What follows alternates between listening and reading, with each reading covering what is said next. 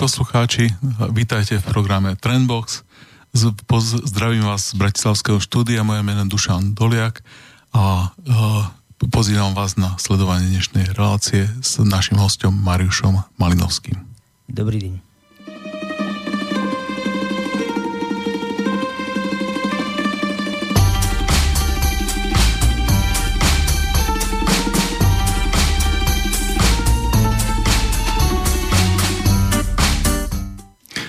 Ahoj Mariuš, vítaj v štúdiu. Ahoj, vítaj. A som veľmi rád, že, že si našiel čas, takto nakrátko, som ti to povedal v, posled, v poslednej chvíli. A, asi by som mal najprv o tebe povedať, teda, že si uh, informatik, komentátor, uh, komentuješ dosť často rôzne uh, spoločenské udalosti a športovec. A, nie sú všetky, a teda asi asi veľmi dôležité bude aj, že si Poliak žijúci na Slovensku. No, neviem, ale asi, asi áno. No, myslím, že už po dvoch vetách to bude jasné všetkým poslucháčom. Pri zvuku sa nestratí. Nezbavím nikde. No, áno, áno. A, takže začnem teda tým, že koľko máš rokov vlastne teraz? 48. 48. Pokiaľ dobre rátam, ale s tým mám vždy problém. Hej? Prečo? Ja neviem to odpočítať. To, to... V 69. som sa narodil. 60, 69, no ja mám 52. Čiže ja by som to tak asi podľa môjho veku, že minus 4 by som to nejak vypočítal veľmi tak rýchlo. Tak dohodníme a nech to tak trvá. No. A, kde sa narodili, si vyrastal? V ktorom meste? Ja som sa narodil v malom mestečku Píš, na severe Polska, severo východ Polska, to je bývalé Prúsko. Uh-huh. V Prúsku sa to volalo Johannesburg, mesto Jana. Uh-huh. A tam som vyrastal do 15 rokov, potom už som putoval vlastne. Áno. A môžeš prísť, prísť, prísť bližšie k mikrofónu, lebo to nepočuť. Už som bližšie. No, dobre. Takže ty si, ty si teda vyrastal do 15 rokov tam? Znači v Polsku som do, do 20. V, v tom meste malom som bol do 15, potom som chodil na technickú školu. Ako priemyslovku nejakú? Priemyslovku, áno. Uh-huh. To som chodil v Gižicku, to je 60 km od toho mesta a potom som spravil skúšky na e, slovenskej, na Varšavskej politechnice. Uh-huh. Skúšky na to, aby ísť študovať do zahraničia. No, vtedy uh-huh. ešte Československo malo, bola taká, taká možnosť, tak som tie skúšky spravil a prišiel som na Slovensko, študoval som v slovenskej e, PSTU. E, no počkaj, tak po slovensky sa naučil ešte v Polsku? Nie, tu, tu, tu? Zaživa, zaživa. Došiel som, vedel som len ahoj a ne. To z mm-hmm. českých filmov. Vôbec o Slovákoch sme vedeli strašne malo až nič. A, a hlavne či e, Sloven, Slováci boli v tom polskom ponímaní bráni ako Češi. Lebo to bolo Česko, Slovensko, tak sa hovorilo Češi. Nie, nie, že bolo to nejaké malo to nejaký zlý úmysl, ale Československo dlhý názov, tak sa hovorilo, že Česko. Áno, ja mám tiež veľa známych e, z Polska a tiež e, hovorili, že vy Češi, a, ale rozlišovali všetci, že vedeli všetci, že sme Slováci a Češi, že sú dva rôzne jazyky, čiže ako ale hovorili nám Češi, ako že vy Češi, mysleli tým Češi a Slováci. Áno, no ja som už vedel, lebo kamarát študoval na právnickej fakulte a oni často do Trnave jazdili. Uh-huh. Tedy sa um, jazdili na také putovné, trošku aj na kšefty, jarmilky vozili. Áno, áno, áno. mali, lebo to všetko prepustili hneď aj v tej Trnave, ale vozili do Polska jarmilky, takéto panočky. Tak vtedy oni hovorili, že bol v Trnave a hovorím, že Českom, že Slovensko, že to je rozdiel. Uh-huh. Vtedy som sa prvýkrát dozvedel, že to je rozdiel, vtedy bol som ešte v Polsku potom takým záhadným spôsobom som stretol kamaráta, ktorý išiel na polský festival Jazz Jambore do Varšavy. Ja, uh-huh. ja som šiel na Jazz Jambore do Varšavy a on cestoval, on vtedy študoval. Uh-huh. A že študuje v Bratislave a tak, také, porozprával mi také príhody smiešné, študentské, ako vždy. Ja som bol, nebol som študent, tak to je vždy také lakavé, tak som si povedal, a idem do tej Bratislavy študovať. Uh-huh. Nepodarilo sa mi to presne, lebo študoval som v Trnave, cez prvé tri roky, potom na, sme sa preniesli do Bratislavy, ale to bol ten začiatok. To bola všetko, to bola náhoda. To nebolo nejaké cieľené z mojej strany. Stretol som jedného človeka, ktorý tu študoval, tak som si povedal. Uh-huh. No, to, to zaujímavé.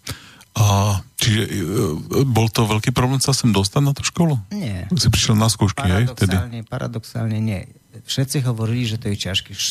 Skúšky na zahraničné štúdia, že to je ťažká vec. Ako, určite tie skúšky neboli ľahké, ale vzhľadom na to, že bola taká, také povedomie, že to zahraničné štúdia, takže určite tam bude ťažko a bude strašne mm-hmm. veľa ľudí.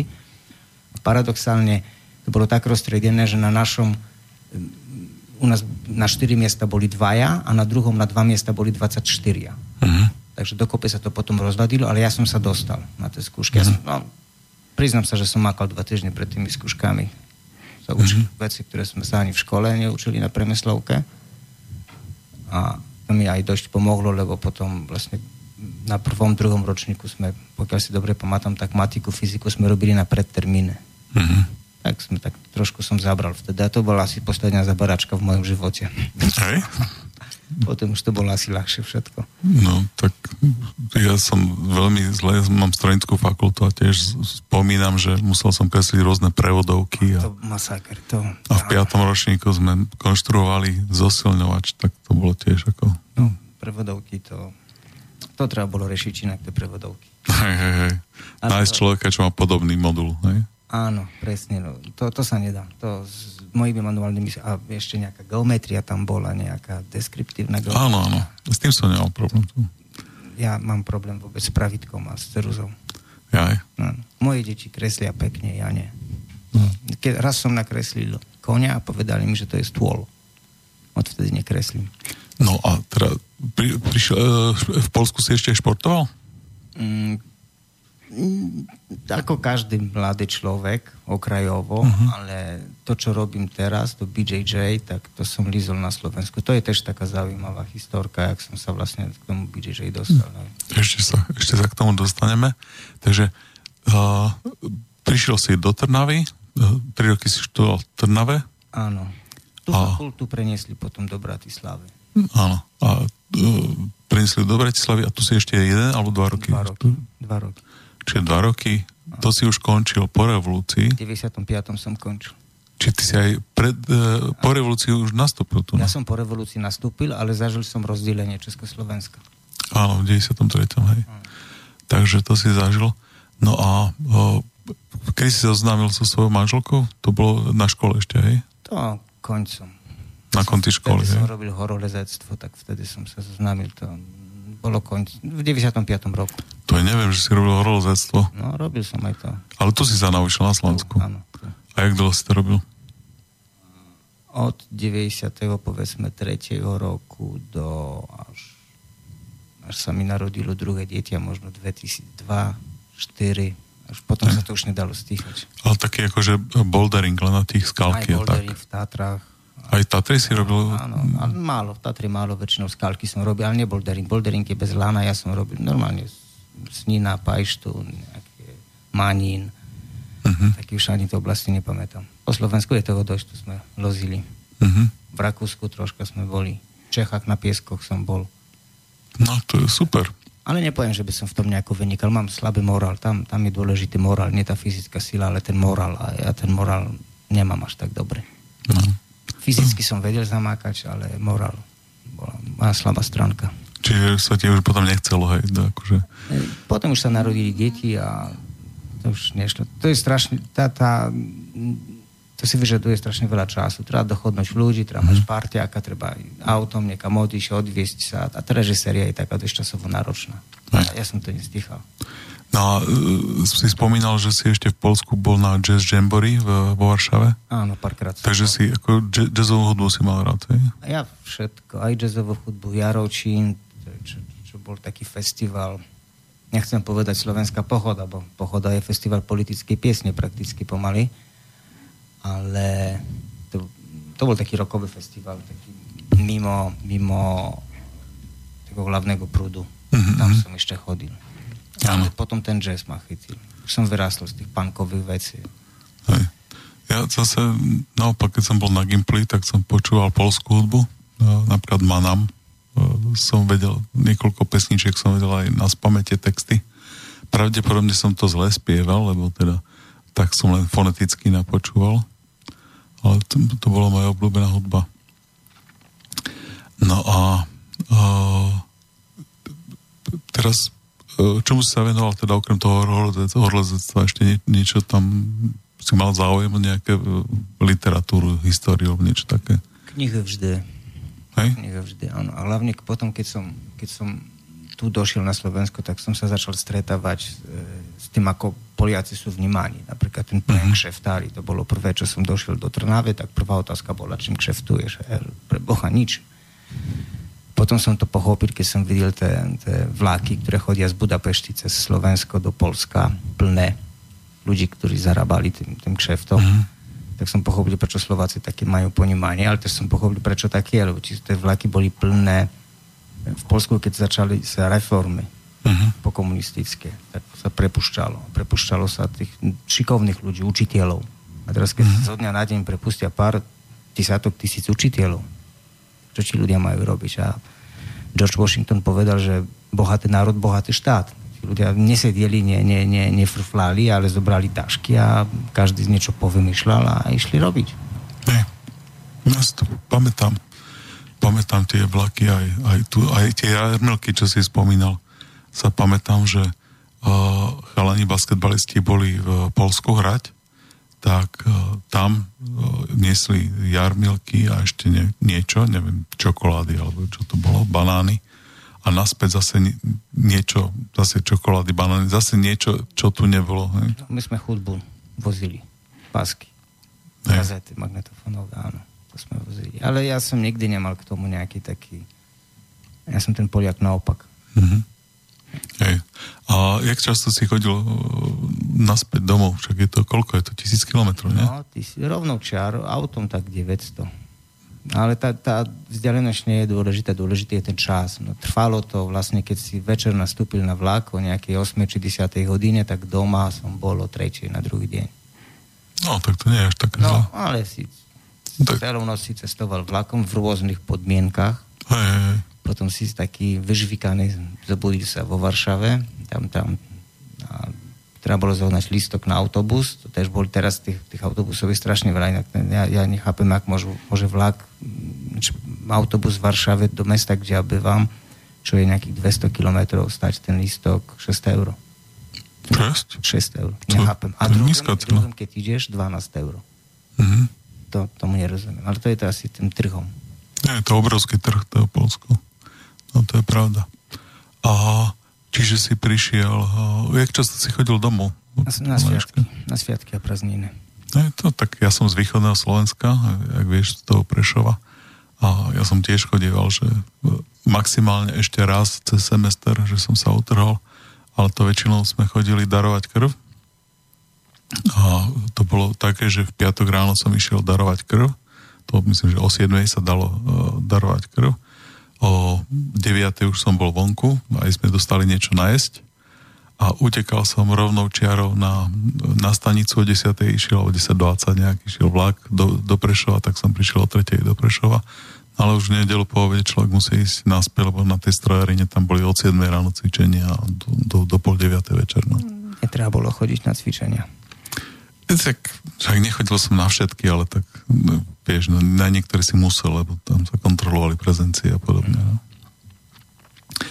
no a uh, teda skončil si, uh, skončil si školu a hneď si sa zamestnala tu na Slovensku, alebo jak to bolo? Mal som taký pokus, robil som výškové práce, uh-huh.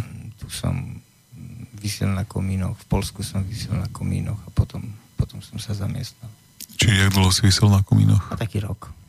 Hej? Možno, nie celý rok. No. Tri, dve, dve tretiny, pár, 8 mesiacov, tak by som to povedal. Čiže tak v 96. Áno, hej? Áno, áno v, 90, nie, v 96. už som skončil. Hej, či v 95. Áno, prišla zima a už v januári, v decembri už to bolo také, také ťažké, už sa nedalo robiť, tak už som musel nejak inak. Myslel som, že zač- našiel som si prácu, to som chcel sa prechovať cez zimu a zase sa vrátiť na to uh-huh. komine. Ale keď už som sádol na stoličku a som si porovnal vysieť na komíne a sedieť, tak radšej som ostal a sedel. No. A čo si našiel, akú robotu? Ako programátor. Hej, hneď na začiatku? Áno, áno. A je to tá firma, kde robíš doteraz, áno, hej? To je vlastne na, na tej istej stoličke, len sa firma stiahuje občas. Áno, a mení názov. A mení názov, no. A v čom programu ešte robíš? No, také databázové systémy. A udržávame taký starý systém, ktorý bol napísaný, to no staré, nie staré, vyvíjame, modifikujeme ho. Čiže ty si ako databázový programátor áno, hej? áno, áno. Tak, dobre. Poďme ďalej, poďme ďalej. Uh, kedy si začal písať? Kedy si začal uh, uh, vlastne také angažované? Ja sa pamätám na jeden rozhovor uh, nás dvoch z roku 2011 a ty si hovoril, že v roku 2010 si bol vyhlásený za najväčšieho islamofóba v Polsku. E, áno, ale to bol tuším rok 2013. Asi Až 2013 to bolo? To bolo tak. Ja robím brazilské jiu-jitsu. Uh-huh. A kedy si to začal vlastne?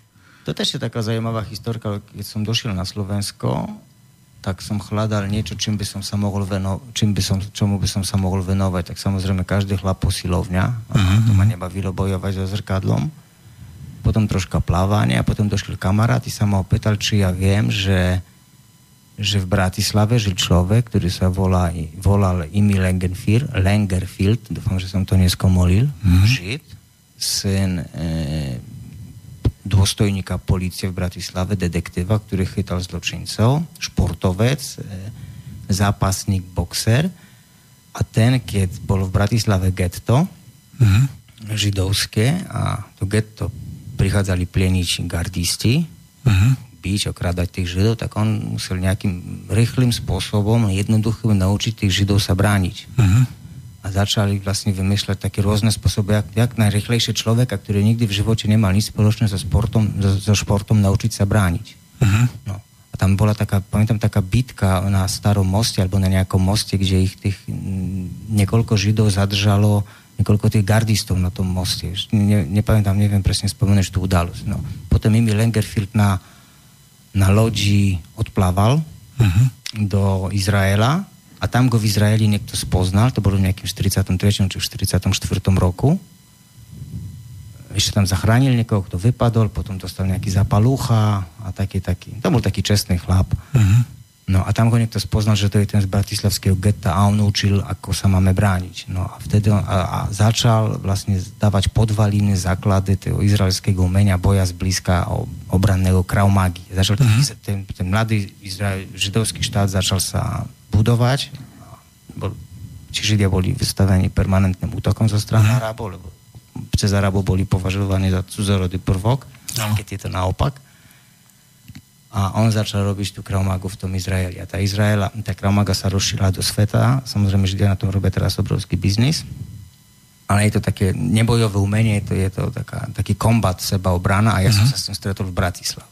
Brania uh-huh. Kryžaka, v športcentrum K1 na Vietnamskej, začal som chodiť a ako vždycky ma to totálne chytilo. Úplne to som... Kde to je tá vietnamská? Funguje to tam Trnávka, ešte stále? Funguje. Kraumaga Global, áno, veľmi dobre sa to má. V Trnávke? Na, na Trnávke, áno. Uh-huh.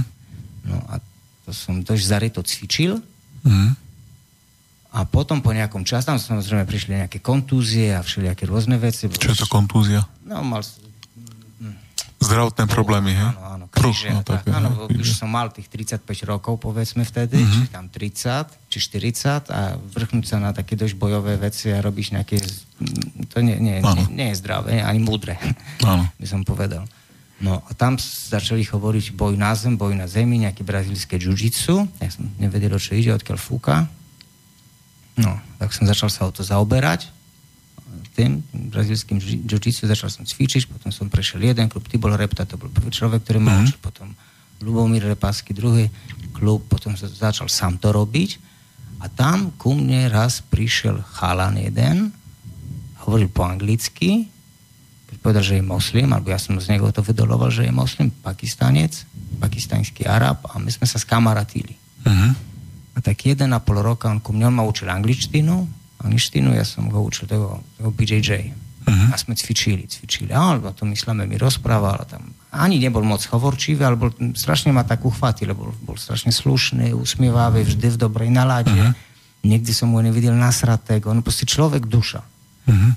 Keď som rozmýšľal nad založením vlastného klubu, dokonca peniaze chcel mi požičať, bo bol dosť finančne dobre na tom. Asi, neviem.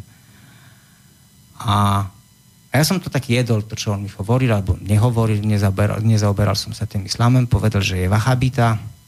Ja som o tom vahabizme počul, začal som o tom čítať a vtedy prišiel, prišiel prvý zlom, lebo tuším v 2012 alebo 2011 roku zabili tego Davida Perla, novinára. To bola prvá To si nepamätám v Pakistane alebo v Afganistane zabili amerického novinára. Aj film som videl o tom. Aha, áno, áno. To bolo také prvé, bo teraz, keď tu vidíš urezanú hlavu, ak tam režu, to prakticky človek si to už nevšíma. To je plno. Ale vtedy to bol taký šok. Uh-huh. Ako pred kamerami.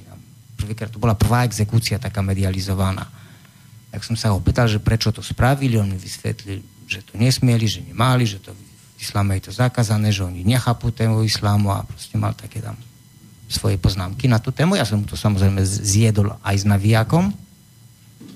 Potom ďalšie nejaké otázky boli, pamätám takú druhú otázku, lebo jedno z tých otázok, že videl som nejaký film, bo začal som sa o tom zaoberať už. Mm, zaujímať, áno. No, zaujímať, že v Anglicku či moslimovia chodia po ulicách a kričia, že chcú šáriu. Uh-huh. Som sa opýtal, že prečo cestujú do Anglicka, žijú tam a zrazu chcú vlastne to, odkiaľ utekli no. šáriu. A že on tak mavol na tú rukou, že koľko ich tam je, že to je nepodstatné. A to mi tak nehrálo, lebo on bol vlastne vachabita, čiže ten taký... Veľmi prísny, veľmi ortodoxný. Prísny, ortodoxný muslim a zrazu tak mavne nad tým rukou. Som si pozrel, že v 1980 roku bolo 80 tisíc muslimov v Anglicku, potom tuším 2000, neviem, povedzme 10, 3,5 milióna. Uh-huh. Tak som si povedal, že to nie je len tak namavnutie rukou. To je invázia, no. no že to je trošku netak, asi, že to môže si mávnuť nad tým rukou. A potom už nepamätám, aké to boli otázky, aké rozhovory, len ja som videl v jeho očach, že on už tak diskomfort cíti. Áno. On tak nejak vôbec je prekvapený, že ja pokračujem v tých otázkach a potom kontakt, kontakt sa utrhol. Uh-huh. Prestal prichádzať na tréningy. Zmizol. Hm? Tak ako sa objavili sme. Tak vtedy ma to tak čuklo, že aha, niečo v tom musí byť. Dobre, ja sa ešte chcem vrátiť do uh, uh, brazils, brazilskému jiu-jitsu, ale pustíme si prvú pesničku. Reach out, touch faith.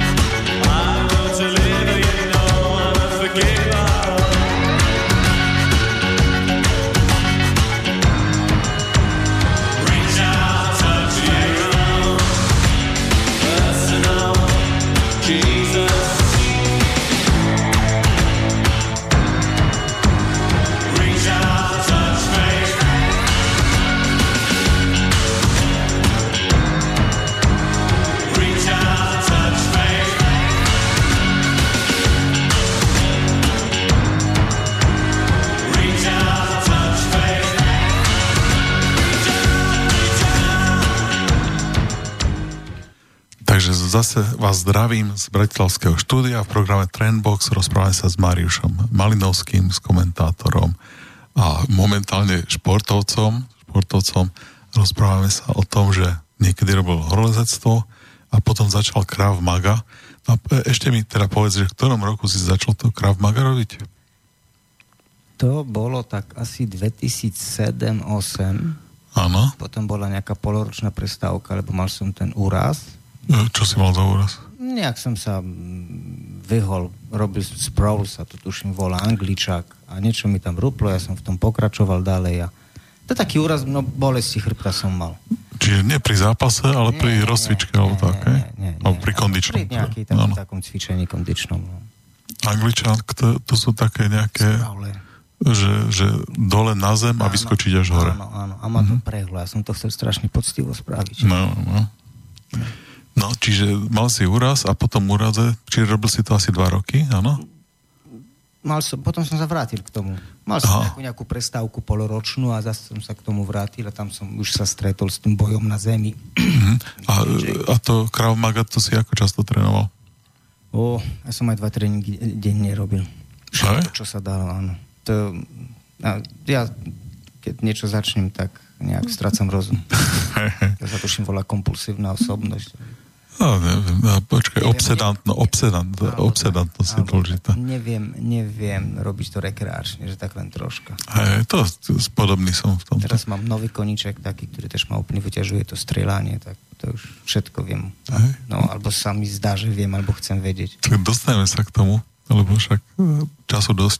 No a vrátim sa k tomu teda, že čiže robil si to zhruba dva roky, potom pol roka prestávka. Áno, a zase som začal. A potom si to ešte jak dlho to Krav Maga robil? A do 2009 až som nezačal. Potom som išiel na tréningy do Petržalky. Čiže do 2009 to boli koľko ešte rok, dva? No, tak nejak. Hej. A v 2009... A tak zhruba hovorím, vieš, ja tie datumy nepamätám. Hej, a v 2009... Už som za, myslím, že už som vtedy, už bol som v Petržalke v e, Pitbull, klub jiu-jitsu, Tibor Repta to viedol a tam som cvičil už brazílsky. A jak to vzniklo, že ten prechod si urobil cez Krav Našiel som si klub. Chalani hovorili niečo o boji na zemi. No. Nemal som šajnu, čo to je a smiešne to sweepy a čo to je. A tak posmiešky vlastne boli, lebo oni už niečo mali nakúkané, ja absolútne som vôbec nevedel, čo je to aj MMA. Uh-huh. Mhm. No, tak som si našiel Bratislavec klub, išiel uh-huh. som na tréning, pochodil som na tom tréningu, bol som, a tak súbežne som robil aj Krav Magu, aj BJJ. Uh-huh. Mhm. Tam som ponavštevoval ten klub BJJ, možno pár tréningov som spravil. No a Mesiac. To, asi by sme mali poslucháčom vysvetliť, že aký rozdiel medzi Krav Maga a BJJ a čo no, to je to no, BJJ? Krav Maga je kombat. To je vlastne sebaobrana. Áno. A nie je to šport, je to, je to sebaobrana, takže nie sú tam ani sparingy, ťažko realizovať sparing, je to, je to tvrdá sebaobrana, pichanie prstov do očí, kopanie do rôznych bolestivých miest. Je to boj o prežitie, to je Krav Maga. No. BJJ je šport. Mm-hmm. Je to bojový šport. Kde ano. sú nejaké pravidlá, kde sú rules. A to BJJ je skrátka z čoho? Brazílske jiu-jitsu. Brazílske jiu-jitsu. A jak sa toto brazílske jiu-jitsu líši od toho japonského jiu-jitsu? Tak sa líši, že vyslovene, nie sú tam žiadne údiery ani paky, uh-huh. ale sústreduje sa to boj na zemi. Tá, tá filozofia je taká, že väčšinou značná časť zápasov, uh-huh. vtedy, teraz už je to inak, teraz tu každý už cvičí všetko, ale predstav si čisté štýle, že jeden bol boxer, zápasník, judo, nejaký kickboxer, aikido, kung fu, všelijaké také science fiction. Väčšinou, väčšina tých zápasov končí na zemi. Tí ľudia vonkoncom sa zvalia. Tebe je ľahšie toho protivníka zvaliť na zem, ako jemu sa udržať na tej zemi. Aha, čiže hovoríme o tom, že je ten hexagón, ten šesťuholník, v ktorom sú tie zápasy, alebo, štú, ale alebo nie, to tá arena. teraz o MMA. No, ale ty, ty hovoríš o tej sebaobrane praktickej, hej? O, alebo ja hovoríš teraz, o, o čom? Teraz si, ma, si sa opýtal na rozdiel medzi jiu-jitsu, japonskom a No, hej, ale ty si začal, že väčšina zápasov končia na zemi. Ja hovorím teraz o, povedzme, o, o, o takto. Zápas v, na ulici alebo zápas v nejakej arene? Začnem od začiatku. No. E, v Brazílii mali také niečo ako valetudo. Áno. To, to je také honorné bitky. Oni sa stretli a pre čest sa bili. Áno. No. A na ulicach sa bili. No a teraz tam sa objavil v nejakým, neviem, 1914-15 nejaký človek, ktorý sa volá tuším Aida, to bol judoka, ktorého vylúčili niekde z nejakých tam organizácií japonských, lebo judo, v judo sa bil za peniaze, čo je proti etike. Hej, ale to bol japonský judista, ne? To bol japonský mm. judista. A on sa presťahoval do Brazílie. Do Brazílie, alebo možno jiu robil, neviem, alebo možno aj všetko robil. Uh-huh. Presťahoval sa do Brazílie a tam trafil na takú rodinu, dosť bohatú rodinu polnohospodárov alebo takých tých statkárov uh-huh. Gracie sa volala tá rodina a začali ich učiť do brazílskej uh-huh. jiu A oni rýchlo pochopili, že v tom Valetudo, bo to samozrejme môžeš, na, môžeš to verifikovať veľmi ľahko na ulici. Overiť, áno. áno. A oni pochopili, že tie všetky údery sú zbytočné Uh-huh. To je len taká, taká, taká navnáda, alebo také len aby odpútať pozornosť. A že treba toho človeka dotiahnuť na zem a na zemi ho skončiť. A tom, tým základom tego BJJ je boj z toho, že ležíš na chrbti. Čiže ste najviac znevýchodnenej tvojej pozícii. Alebo mm-hmm. je najviac znevýchodne, bo je ešte viac znevýchodne na tej mount. Ano. No a oni vlastne začínali, že ty si vlastne prevratený. Pardon, si... sekundu.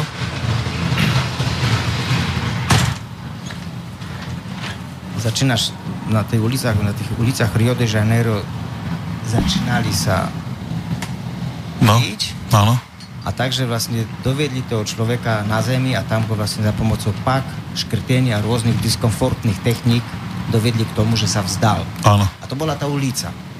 No, ale potom z toho sa samozrejme na takých, na kombatoch veľkého biznisu nespravíš, tak oni, oni mali takú nádej, že spravia z toho šport. Uh-huh bo tie údery sa tam predsa len používali na tej ulici, uh-huh. ale už v športe nie, tak urobili také niečo ako keby judo pre laika, lenže uh-huh. to sústredenie, to gro, 99% toho boja je na zemi. Uh-huh. Te, techniky v stand-upe tiež tam sú, ale sú také dosť zanedbávané. Závisí ešte ktorá ako škola, ale väčšinou aj tak ten súboj BJJ je na zemi. Hmm. Čiže vlastne vidíš dvoch chlapov, ktorí, alebo žen, bo ženy tiež to robia, sú v klbku a tam snažia jeden druhého vlastne, sa hovorí aj human cheese, že šach, uh-huh. kto koho vlastne oklame. Aha. No, vrátim sa k tomu teda, že ten Krav Maga, ten sa trénoval tak asi tým spôsobom tieňového boja, že si do vzduchu nadznačoval tie techniky Nie, alebo robí, niečo robí také. sa aj v dvojicách. Robí sa to v dvojicách, ale je to brana proti nožu, proti palíci, píštol, škrtienia. To je kombat vojenský. Robí sa to aj v dvojicách, sa to cvičí, ale ťažko je realizovať sparring z toho mm-hmm. dôvodu, že nemôžeš nikomu pichnúť do oka. No, však jasne. Tým pádom je to také obmedzené. Aj keď robia videl som na vietnamskej robia, majú helmy, majú chranič a ľadia to do takého MMA, uh-huh. Mhm. hej, čiže šetria sa, nepoužívajú tie údiery, bo vlastne keď človeka kopneš do, že tak poviem, do, do rozkroku, tak už je to vyriešené, nerobia také Chlapa hlavne teda. Ale navodzujú si to také e, nebezpečné stavy, tie adrenalinové stavy, stresové stavy, že snažia sa to pripodobniť. Nie je to čisté aikido alebo karate, že robíš to naozaj tak vo vzduchu. Ale, no, karate možno nie, ale aikido, že pre seba. A uh-huh. ten druhý sa ti ešte poddaje. A pekne to vyzerá, ale prakticky na ulici bieda. Uh-huh. No a uh, ten dôvod, čo si, prečo si prešiel, bolo to, že si chcel akože doplniť si tu... Ja som bol zvedavý. Ten, ten boj postojačky tým bojom na zemi. Áno, ja som bol zvedavý, začal som robiť to BJJ. Po tých pár tréningov v Petržalke, uh-huh. Som sa vrátil zase. Na Kraumagu som došiel a som si všimol, že prakticky nemám problém. Že ja tých ľudí dávam. Že pokiaľ sa to dostane tak, ako kde chceme, že na zemi sme a oni nevedia nič, lebo oni tiež vtedy začínajú, Braňo Kryžák začínal robiť tú zem, uh-huh. Takže keď ten, ja mám dve veci, ako tako naučené, a oni majú len tak letný pohľad, uh-huh. človek je bezbranný bez ohľadu na to, či je silný, či je slabý. Ano. Je bezbrán. A vtedy som si uvedomil, že aká to je obrovská preváha. Nedostatok toho športu je ten, že je to sport vyvinutý pre boj jeden na jedného. No, ťažko na ulici byť sa na zemi. No. To je nezmysel. Na ulici treba buď utekať, ale, ale ostať treba na nohách vždy. No, e, ešte sa k tomu možno dostaneme. Uh, čítal som, uh, alebo pozeral som videa, niekto tam rozprával, že že e, bolo také, že ak sa chce e, žena naučiť brániť, že ktorý z tých bojových športov, že by si mala e, osvojiť a bolo tam na prvom mieste bolo brazilské jiu-jitsu. Čiže to je akože pre ženu na sebeobranu najvhodnejšie. Čo si ty o tom myslíš? Ja by som oponoval vôbec to, že či žena sa dokáže obrániť mužovi, to je tá prvá vec. Ako hmotnostný rozdiel, silový rozdiel je tak markantné, že tá žena musí mať obrovské šťastie.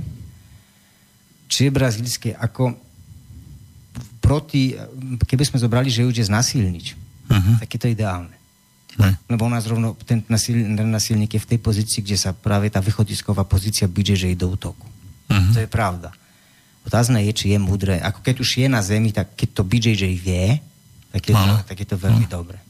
No, bo... Ale či je to najvhodnejšie, ja, ja by som bol taký skeptický, bo pre mňa zásadne na ulici je nedostať sa na zem. To je ako keď sa dohodneme my dvaja ferovku. Uh-huh. Všetci sa pozerajú, nech sa páči, my sa môžeme byť a je to OK. Ale v okamihu, keď ulica je, nemá pravidla. Ty ideš na ulicu na ferovku a kamaráti ťa do kopu. Tam, tam ťažko uvažovať s nejakou ferovkou. Uh-huh. Ale, ale tu áno, tu, to, je, to je dobrá myšlienka, že fakticky, že pokiaľ ide o znasilnenie, tak to byť, že je ideálne. Uh-huh. Jak vyzerá ten, uh, tie preteky v tom brazilskom jiu-jitsu, v tom BJJ, že, že viem, viem, jak vyzerá zápasenie, videl som v telke, ale BJJ som v telke nikdy nevedel. Jak to vyzerá na pretekoch? Sú dve formuly, je gi v kimone, no gi bez kimona E, sú rôzne predpisy, čo je povolené, nedovolené. Sú tam vražedné techniky, no vražedné techniky, ktoré môžu strašne ublížiť. No, twister, to, áno, ale je, začínate normálne, stojíte postoja, proti sebe, obidvaja? Áno, je to, je to z postoja, je to vždy. Aj s kimono, aj bez kimono začne sa postoj? Ale s tým, že sa to postupne...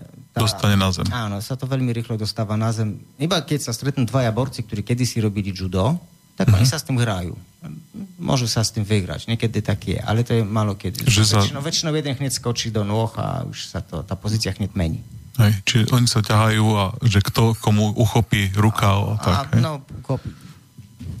Buď zautočí, áno, zautočí, získa nejakú dominantnú pozíciu. E, BJJ má toto seba, že to je never ending story. Keď zoberieš judo alebo akokoľvek štýl, tak tie techniky sú pomenované, majú svoje mená, sú vymyslené, sú, povedzme, pridajú sa nejaké prechody, spojenia medzi tými technikami, ale málo kedy sa vymyslí niečo nové. BJJ mm-hmm. evoluuje. Čo, čo, čo pretiek, mm-hmm. čo pretiek, čo, čo nejaké majstrovstva, objaví sa človek, ako by pravlieš, ty máš reverse triangle. To, to sú možno techniky staré, ktoré už kedysi niekto vymyslel, ale on to objaví, ulepší, modifikuje, vycibri to. Mm-hmm. Prakticky ty, keď ideš na zápas BJJ, tých pozícií je strašne veľa. Je guard, mount, half guard, side control, nejaký quarter guard, koala guard. A teraz ten človek môže mať nejakú domináciu v nejakej pozícii. A on ťa snaží tam teba dostať do tej pozícii, ktorou, ktorá je pre neho najlepšia. Ty máš domináciu inú, chceš inú pozíciu získať. A nikdy nevieš, na koho narazíš. Nevieš, kto je s čím Hmm. A či, môžeš popísať, že, že napríklad ten mount, že aká je to pozícia? Že, že... Mount to je taký, že ty ležíš na, na, na zemi a jak doska, ja sedím na tebe ako na koni. No. To je najhoršia pozícia, aká asi môže byť. Ale aj z tohto sa vieš dostať. To, a samozrejme, lebo ten, keď ten vrchný musí niečo spraviť, tak sa otvára. Vždy je to tak, že e, keby to bolo staticky zabetonované, nikto nič nerobí, tak sa nedostaneš. Ale ten vrchný chce to skončiť. Buď ťa udiera, keby to bolo MMA. Alebo keby to bolo jiu snaží sa, musí meniť svoju polohu, musí otvárať svoje ruky, bo chce ťa... Škrtiť. Áno, napríklad, alebo chce ti spraviť kimuru, amerikánu, čokoľvek. Dostať sa, alebo do triangla chce ťa zavrieť. On musí vykonať nejaký pohyb a ty ten pohyb môžeš využiť. Uh-huh. A to je šikovnejšie vyhráva. To preto sa hovorí, že ja viem, že on vie, on vie, že ja viem, ja viem, že on vie, že ja viem. Lebo ja viem, čo on chce spraviť, on, ja viem, že on vie, čo ja chcem spraviť, ale ja náskval go oklamem, lebo ja spravím niečo úplne iné. A to sa tak cíbri. A to je a to je pekný šport na to, že e, máš 6-minútový zápas a sa môže smiať. Ľudia sa smejú. Ako som, keď ide o život, tak ide o život. Ale niekedy, keď to robíš relaxačne, tak máš toho kopec zabave, lebo sa neudiera. Nie je tam tá adrenalína, že niekto ťa búchol na schvál, uh-huh. tak v boxe môže byť, že niekto sa nahneva. Tam je, tam je zabáva. A je to také neinvázne. Keď, keď sa to robí opatrne, tak môže, no, môže kondične si strašne dobre zacvičiť, lebo 6 minút si v pretieku, Uh-huh. To nie jak v jude, že bum a 15 sekúnd už je nejaké mate, alebo už je to skončené, lebo už si go chodil. Ale cez 6 minút máš, máš dobrú tak má, si, si kondične dobre vybavený. Keď máš silného protivníka, to ako keby si bol v mlinčeku na meso. Ja mám takého štieva u nás na tréningu, to je, to mi to vynachradzuje úplne posilovňu. Ten mal 10 kg viac jak ty a proste že s tebou. má strašne silný background v jude a je strašne silný od prírody. Prakticky no. je to ocelový chlap. Ja nemám šancu, ale to, že keď prežijem 6, 6 minút a neprehrám, že ma nesubmitne, neodklepem, tak považujem za svoj úspech. No je mladšie samozrejme, to ešte nejakých 10 rokov možno. A jak často sa ti to stáva, že ťa nedostane? No, napríklad v pondelok ma nedal. Hej. Áno. Tak ale potom celý týždeň oslavuješ, čo? Nie, nie, nie, nie, nie. Ale ja, ja to mám, že ja som tréner, ja musím sa tým ľuďom dávať. Ja, či ty teraz to už trénuješ, hej? Ja to trénujem, ja musím sa tým ľuďom dávať, żeby oni vedeli si skúšať to svoje. Ja mm. musím potlačiť to svoje šitnosť. A druhá vec, že ja už mám svoje roky. Áno. A keď už som ich vyučil niečo, tak oni už ma aj dávajú, keď ja nechcem. To mm-hmm. je mhm. prirodzený proces. Áno, áno. To by bolo veľmi zle, keby ma nedá, ne, nedávali. Čiže ty si najprv, že si cvičil, bol si cvičenec toho? Áno, a potom som odišiel, založil som sám klub svoj. Aha. Gracie Bara Draculino. A kde to máš? Tež na vietnamský, tam v tej Kraumage. Ja, potom, ja som odišiel, nebol som tam nejaké dva roky, potom som napísal Braňovi Maj, že očujú. Chcel by som skúsiť robiť ten boj na zemi, že troška som sa tomu venoval, že vyskúšajme. On povedal, že OK. Mhm. A už od nejak 2010 roku, 11. som tam. No, tak, tak ešte raz mi to e, povedz, je to tá Vietnamská ulica? Vietnamská 43. A kde je Vietnamská ulica? Trnávka. A, no, a kde tam? Oproti, vieš, kde je Gurman reštaurácia? Nie. No to jak ti to vysvetlím. Galvanego, Vietnam, to musíš na mape nájsť. Je to pri, pri uh, avióne. Neviem, či to vysvetlíš takto. Uh-huh. Vietnamská 43, športcentrum, akadémia športová. Či je tam pekná telocvičňa? Áno, je tam telocvičňa. A ty máš každý deň? Badminton tam grajú. Nie každý deň. Pondelok, streda, piatok, nedela nejaké mm-hmm. súkromky sem tam a chcel by som to robiť viac, ale čas mi nedovoluje. Na a, a jak dlho to trvá v pondelok a stredu? A... 1,5 hodinu. Vždy 1,5 hodinu? Áno, áno. A súkromky to máš ešte v tej voľné dni, hej? To si tak podľa dochody. A, a to ti akože... Odkedy zavolá mi človek, mám takého jedného klienta, ktorý mi volá, povie, že chce dojsť a dohodneme si čas. Zauzliš ho, a, pohádžeš po zemi. Skôr, nie, nie, nie, to, to by potom neprišiel. to on musí ma zauzliť. A on je dobrý? Nie, ja musím ho naučiť tak, aby bol dobrý. A zlepšuje sa? Málo chodí, ale zlepšuje sa. Tá vec. E, jaký starý je? 30 možno. Nie, študuje, takže musí byť mladší, 26 asi. No, viem, že študuje, ale vyzerá mi na staršieho. Uh-huh. Nepýtal som sa nikdy, vieš. Uh-huh. Keby to bola žena, by som sa... No a on chodí aj na normálne tréningy, aj na tie súkromky? Nie, nie, nie, čas mu nedovoluje. Čiže len keď mu dovolí, tak a, na súkromné hodiny a dvakrát, trikrát do týždňa, hej? Nie, nie, málo, dvakrát do mesiaca. Jo, tak to, to je nič. To je nič. No, to je len pre mňa taká skúsenosť, aby som si ja pripomenul veci, ktoré som dávno nerobil, lebo on chce robiť MMA. Uh-huh. Mhm. Tak to ládi skôr. No, to mi, to mi ako, budem teraz trošku uh, vulgárny, ale my sme hovorili, že to sú takí ľudia, čo sa chodia vyprdieť ako na tréning, že, že to len tak berú akože zdravotne, aby sa... Uh... No, môže byť, môže no. byť. To, to, ja to nechodnotím, prečo. Hej, že, Každý robí jasne. tak, ako mu to dovolí a aký má z toho pocit. No, a, a na tie tréningy ti chodí koľko ľudí? Málo. To, ten šport nie je v Bratislave moc nejako. Myslím, že najväčší klub má BJJ Slovakia, Lubomír Repasky, ten môj bývalý uh-huh. klub. Potom je tu ešte niečo, ešte jeden taký klub, ale nie je to moc nejaký. Čiže vy ste koľky na, na tréningu? Štyria? 6, 8, maximálne 10. Niekedy, teraz je leto, takže tak sme povedzme 4 a 6. Uh-huh. Ale bývalo tak, že sme boli aj viac ako 10. Keď uh-huh. je zima. Aj. O lete všetci sú, vieš kde, na Zlatých pieskoch. No, ukazujú svaly. Vysekali sa, áno, áno. A, Plážové svalstvo. Ale ja mám takých ľudí, nemám, ja ten klub mám vzhľadom aj na svoj vek a svoju povahu, nemám tam tých takých hej borcov, ktorí by no. chceli sa naučiť byť a robiť nejaké zázračné techniky. Ja mám tak, takých skôr kľudne ladiených ľudí. Mm-hmm. U mňa nie je to také, že makať, makať a krev, pot a budeš mocný, silný a hneď tutaj porozbieš. Tak by som to povedal na myslenie, že trošku intelektuálne je ten klub nadiený. A najstarší je kto? Ja. Ty si najstarší, ja? No, takže asi to nie je už pre mňa v 52 rokoch. Prečo? Je, to vždy môžeš vyskúšať. Vieš, ja som mal pred dvoma rokmi, možno rokom, v septembru dva roky, som mal zlomený palec na nohe na troch miestach. A ešte stále toho občas cítim, ako bojím sa, bojím sa ten palec. No, musíš, vieš to, ne, nedojdeš, neuvidíš, nevieš. A to uh, ozaj to robíte v teniskách alebo na bosu? Jak to mm, robíte? Na bosu. Môžeš mať ponožky. O, mávajú ľudia ponožky? Ja občas mávam. Hej, ale ty si jediný Kvôli tam, hej? Nie, no, ale ale z princípu sa to robí na boso. V tých ponožkách je to také ťažšie. No. Môže v zapasnických topánkach. To je dobré riešenie. Uh-huh. A o tom aj ja uvažujem, lebo ja tiež mám problémy s prstami klbenými. No. A bývajú tam nejaké úrazy v tom športe? Tak ako v každom športe, ale ja môžem zaklopať, že 11 čo som mal, to som mal. Ja teraz si nespomínam nejaké vážne úrazy. Ale niečo sa stane občas, no tak vieš, keď sa zvalia nekontrolovane dvaja ľudia, ale nejaké vážne veci, aby boli, to ja si nepamätám. Ale môžu byť úrazy. No vieš, keď nájdeš na nadržaného nejakého borca, ktorý chce ťa dať a ty to neodklepeš, uh-huh. tak je problém. No problém v tom, že treba klepať. No. Proste je diskomfortná situácia, tak klepeš a... Hej, to, to musím pre poslucháčov povedať, že klepú sa po zemi áno, alebo áno, na stehno, áno, na, na ruku. Áno, ale výrazný signál, alebo verbal submission, povieš to, no, rukou, nohou klepeš, alebo povieš to stop ústami. No, to je zaujímavé. Tak dajme si ďalšiu pesničku teda.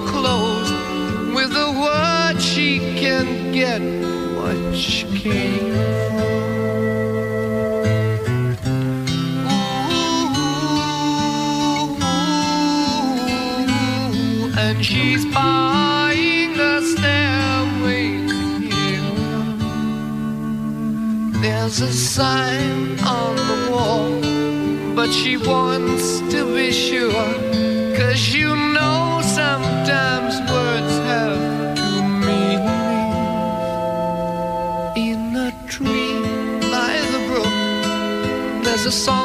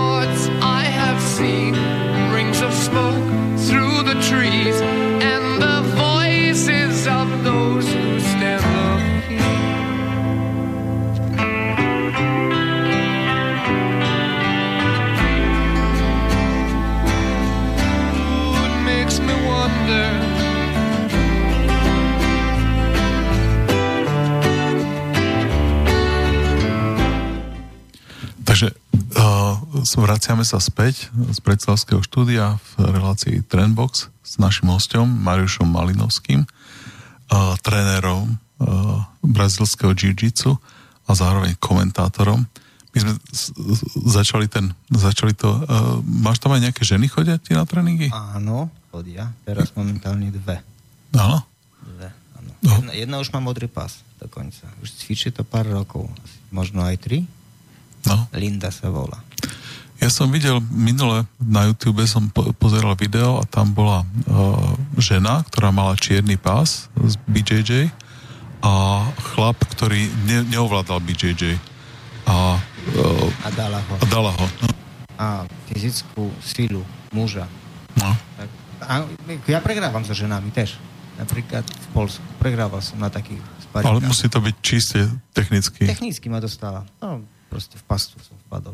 Uh-huh ale e, ako silovo, aj keď oni sú čierny pás, tak nemajú na to silu. Aby... Nie, tá, ako je to, tá väčšinou no, žena, ktorá cvičí, má jednak predsa viac síly ako bežná žena, ale na, na muža to, no, žena 70 kg má silu, povedzme, 70 kg muža, dá uh-huh. sa povedať. Ale ťažko stretneme ženu, ktorá má 70 no ťažko. Keď má menej tých kilogramov, tak má tú silu samozrejme menšiu. Ale tá technika je tam dôležitejšia. Uh-huh. Hej, hej. Hej.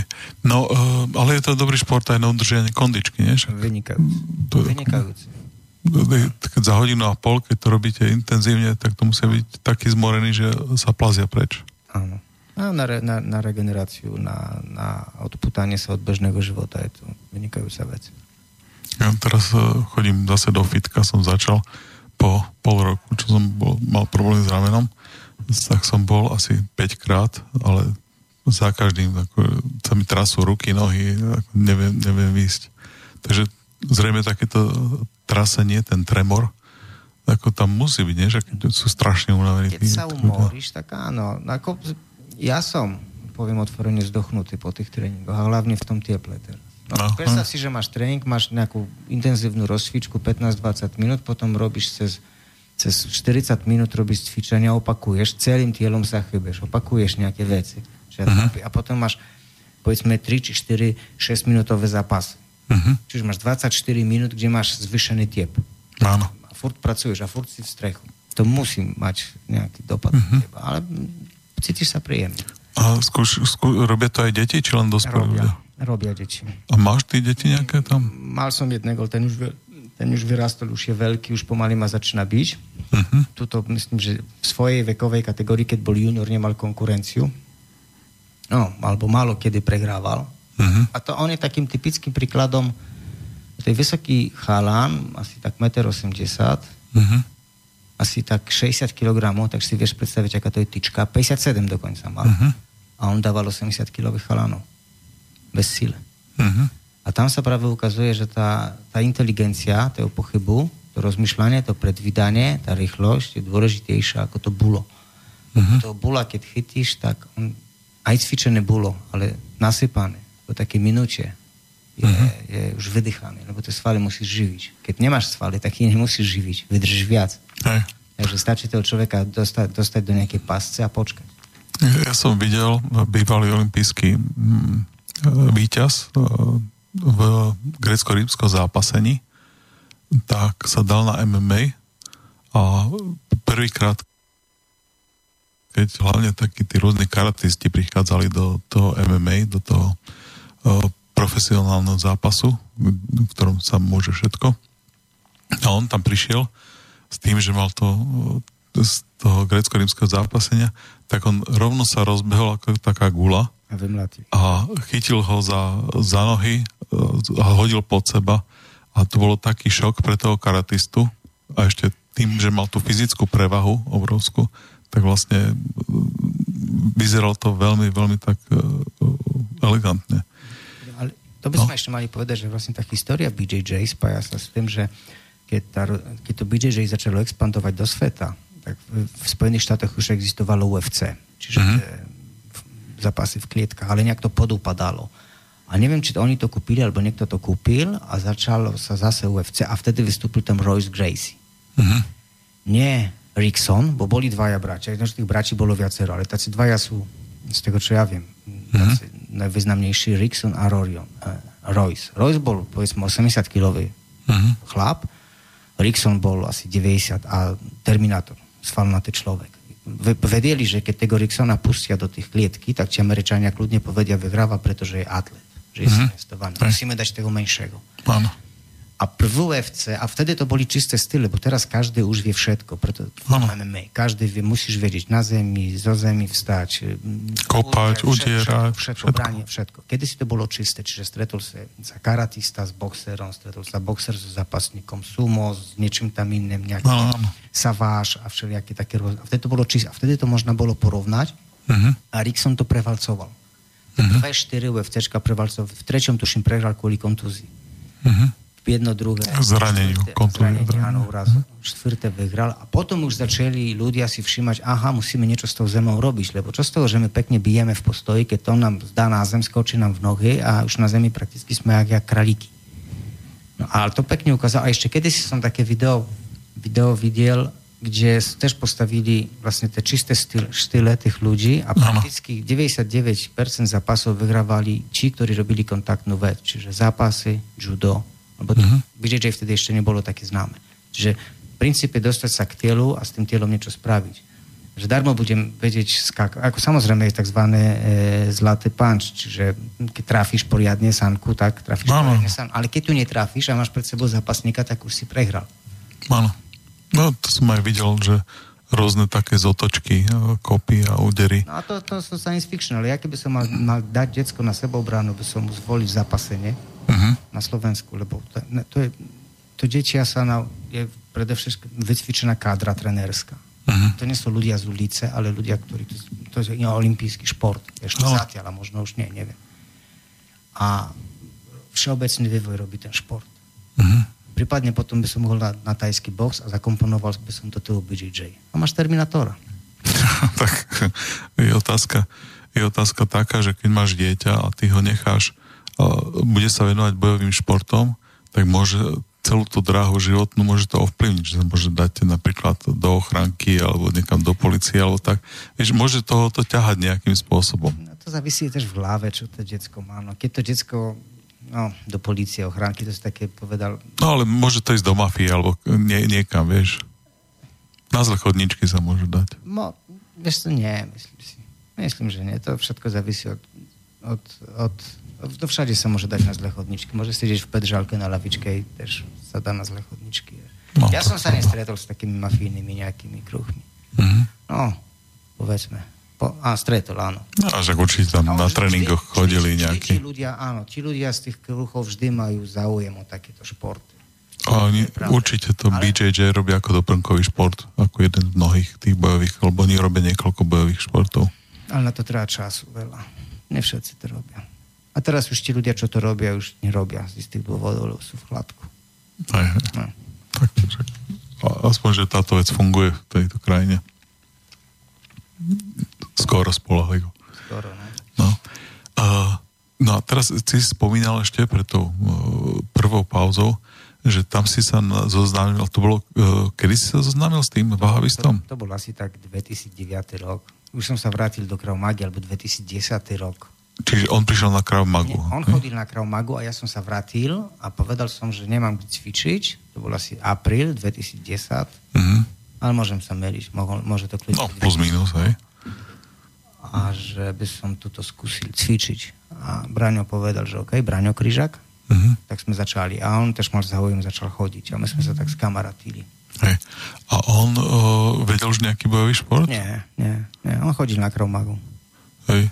Či ako úplne prvý šport vybral? No on, ja neviem, čo on predtým robil, ale no, tak, tak, taký bol amatér, boxoval trošku, tak mával rukami, no, by som povedal. A štíhli Nie, nie. 1,70 m, taký troška. podsadiť trochu, hej? No, možno ani nepodsadíte, ale taký 80 kg.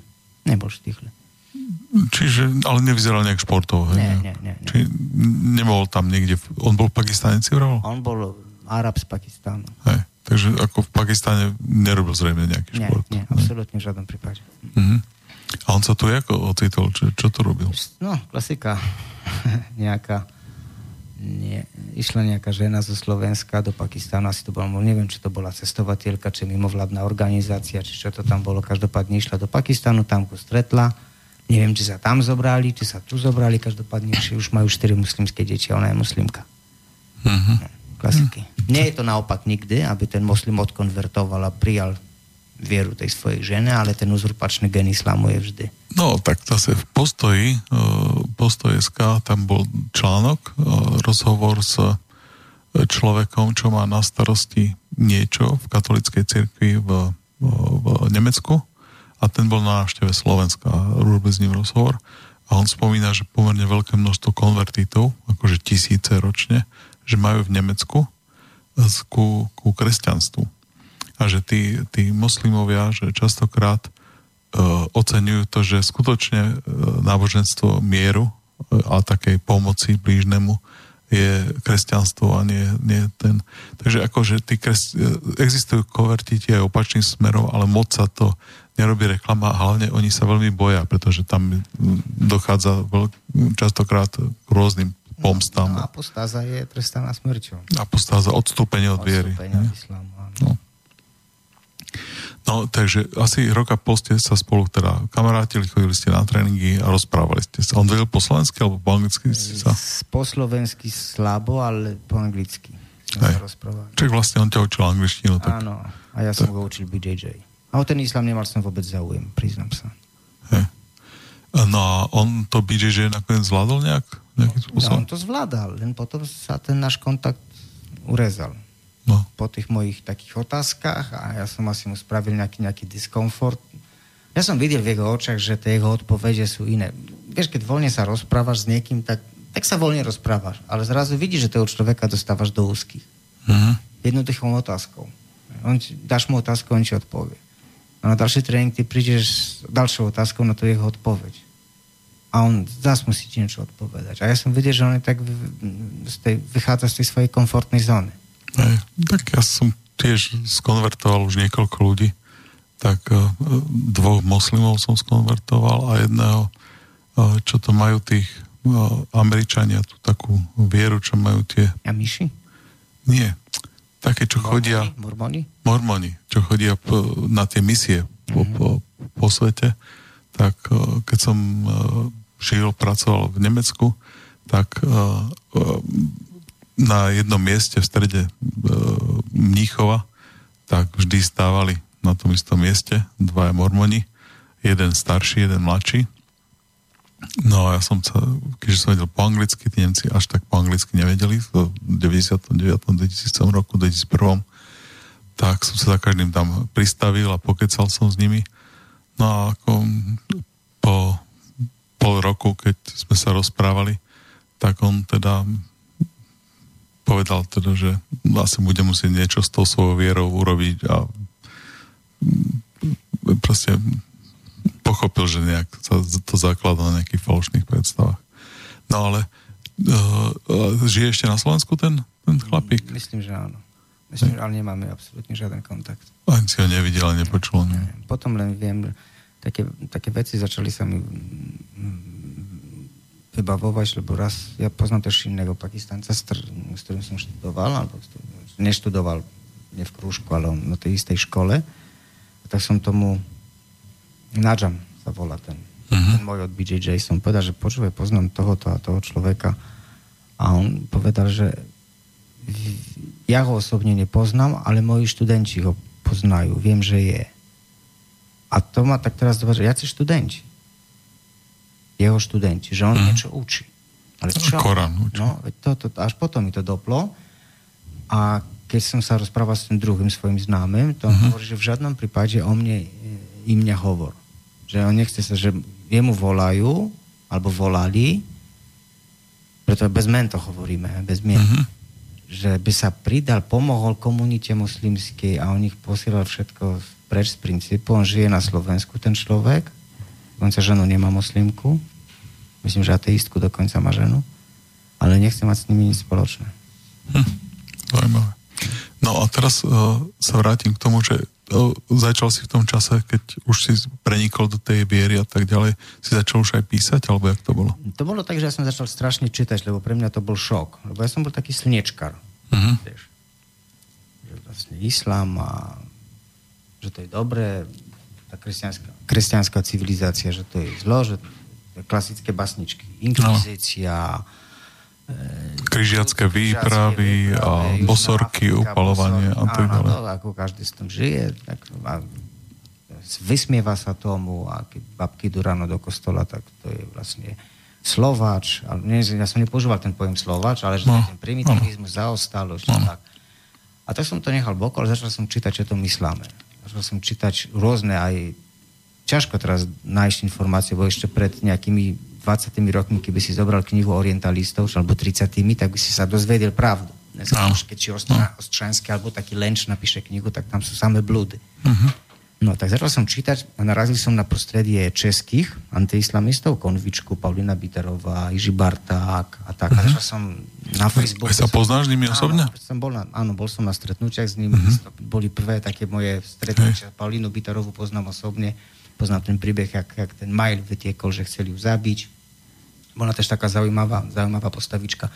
A to som začal, čítal, čítal tie weby, začal som jazdiť na ich stretnutia, začal som sa s nimi rozprávať, konfrontovať, potom som spoznal polskú scénu, uh-huh. Euroislam.pl, Jana Vujčíka a tedy som išiel prvýkrát do nemocnice, mal som ten úraz a napísal som prvý článok pre Poliakov, uh-huh. pre Polsko. Po polsky, po polsky áno, áno, áno. Po polsky píšeš bez chyb, hej?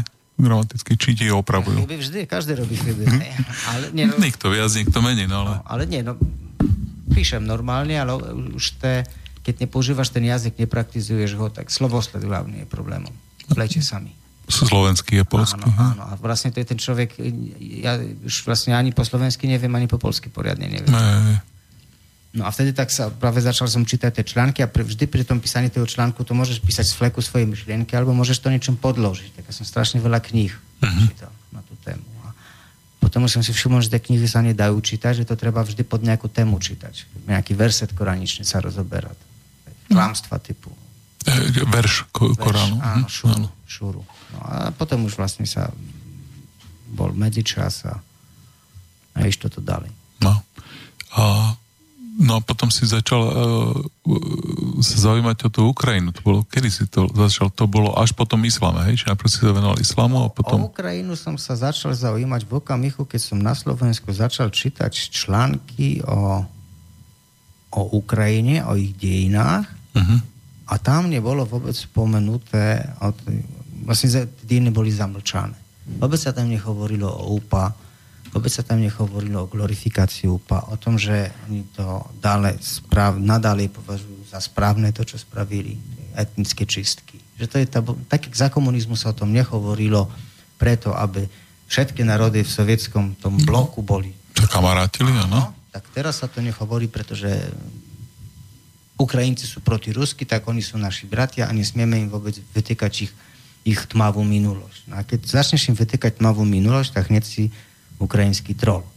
No. Alebo krajinofob, alebo jak ti povedia. Ty len proste sa ich opýtaš, prečo považujú za správne, že Bandera je hrdina, Šuchevič je hrdina, Kvim Savur je hrdina, prečo Doncov je uznávaný ich ideolog a Michajlo Kovodžínsky. A keď si zobereš hm, stránky Ukrajinského ministerstva školstva a nájdeš tam na osnovy, mm-hmm. tak nájdeš tam vety, že vlastne vzorom pre mládež je UPA, OUN a Bandera, Šuchevič. Tí ľudia sú vymenovaní ako ten vzor pre vychovu mladieže.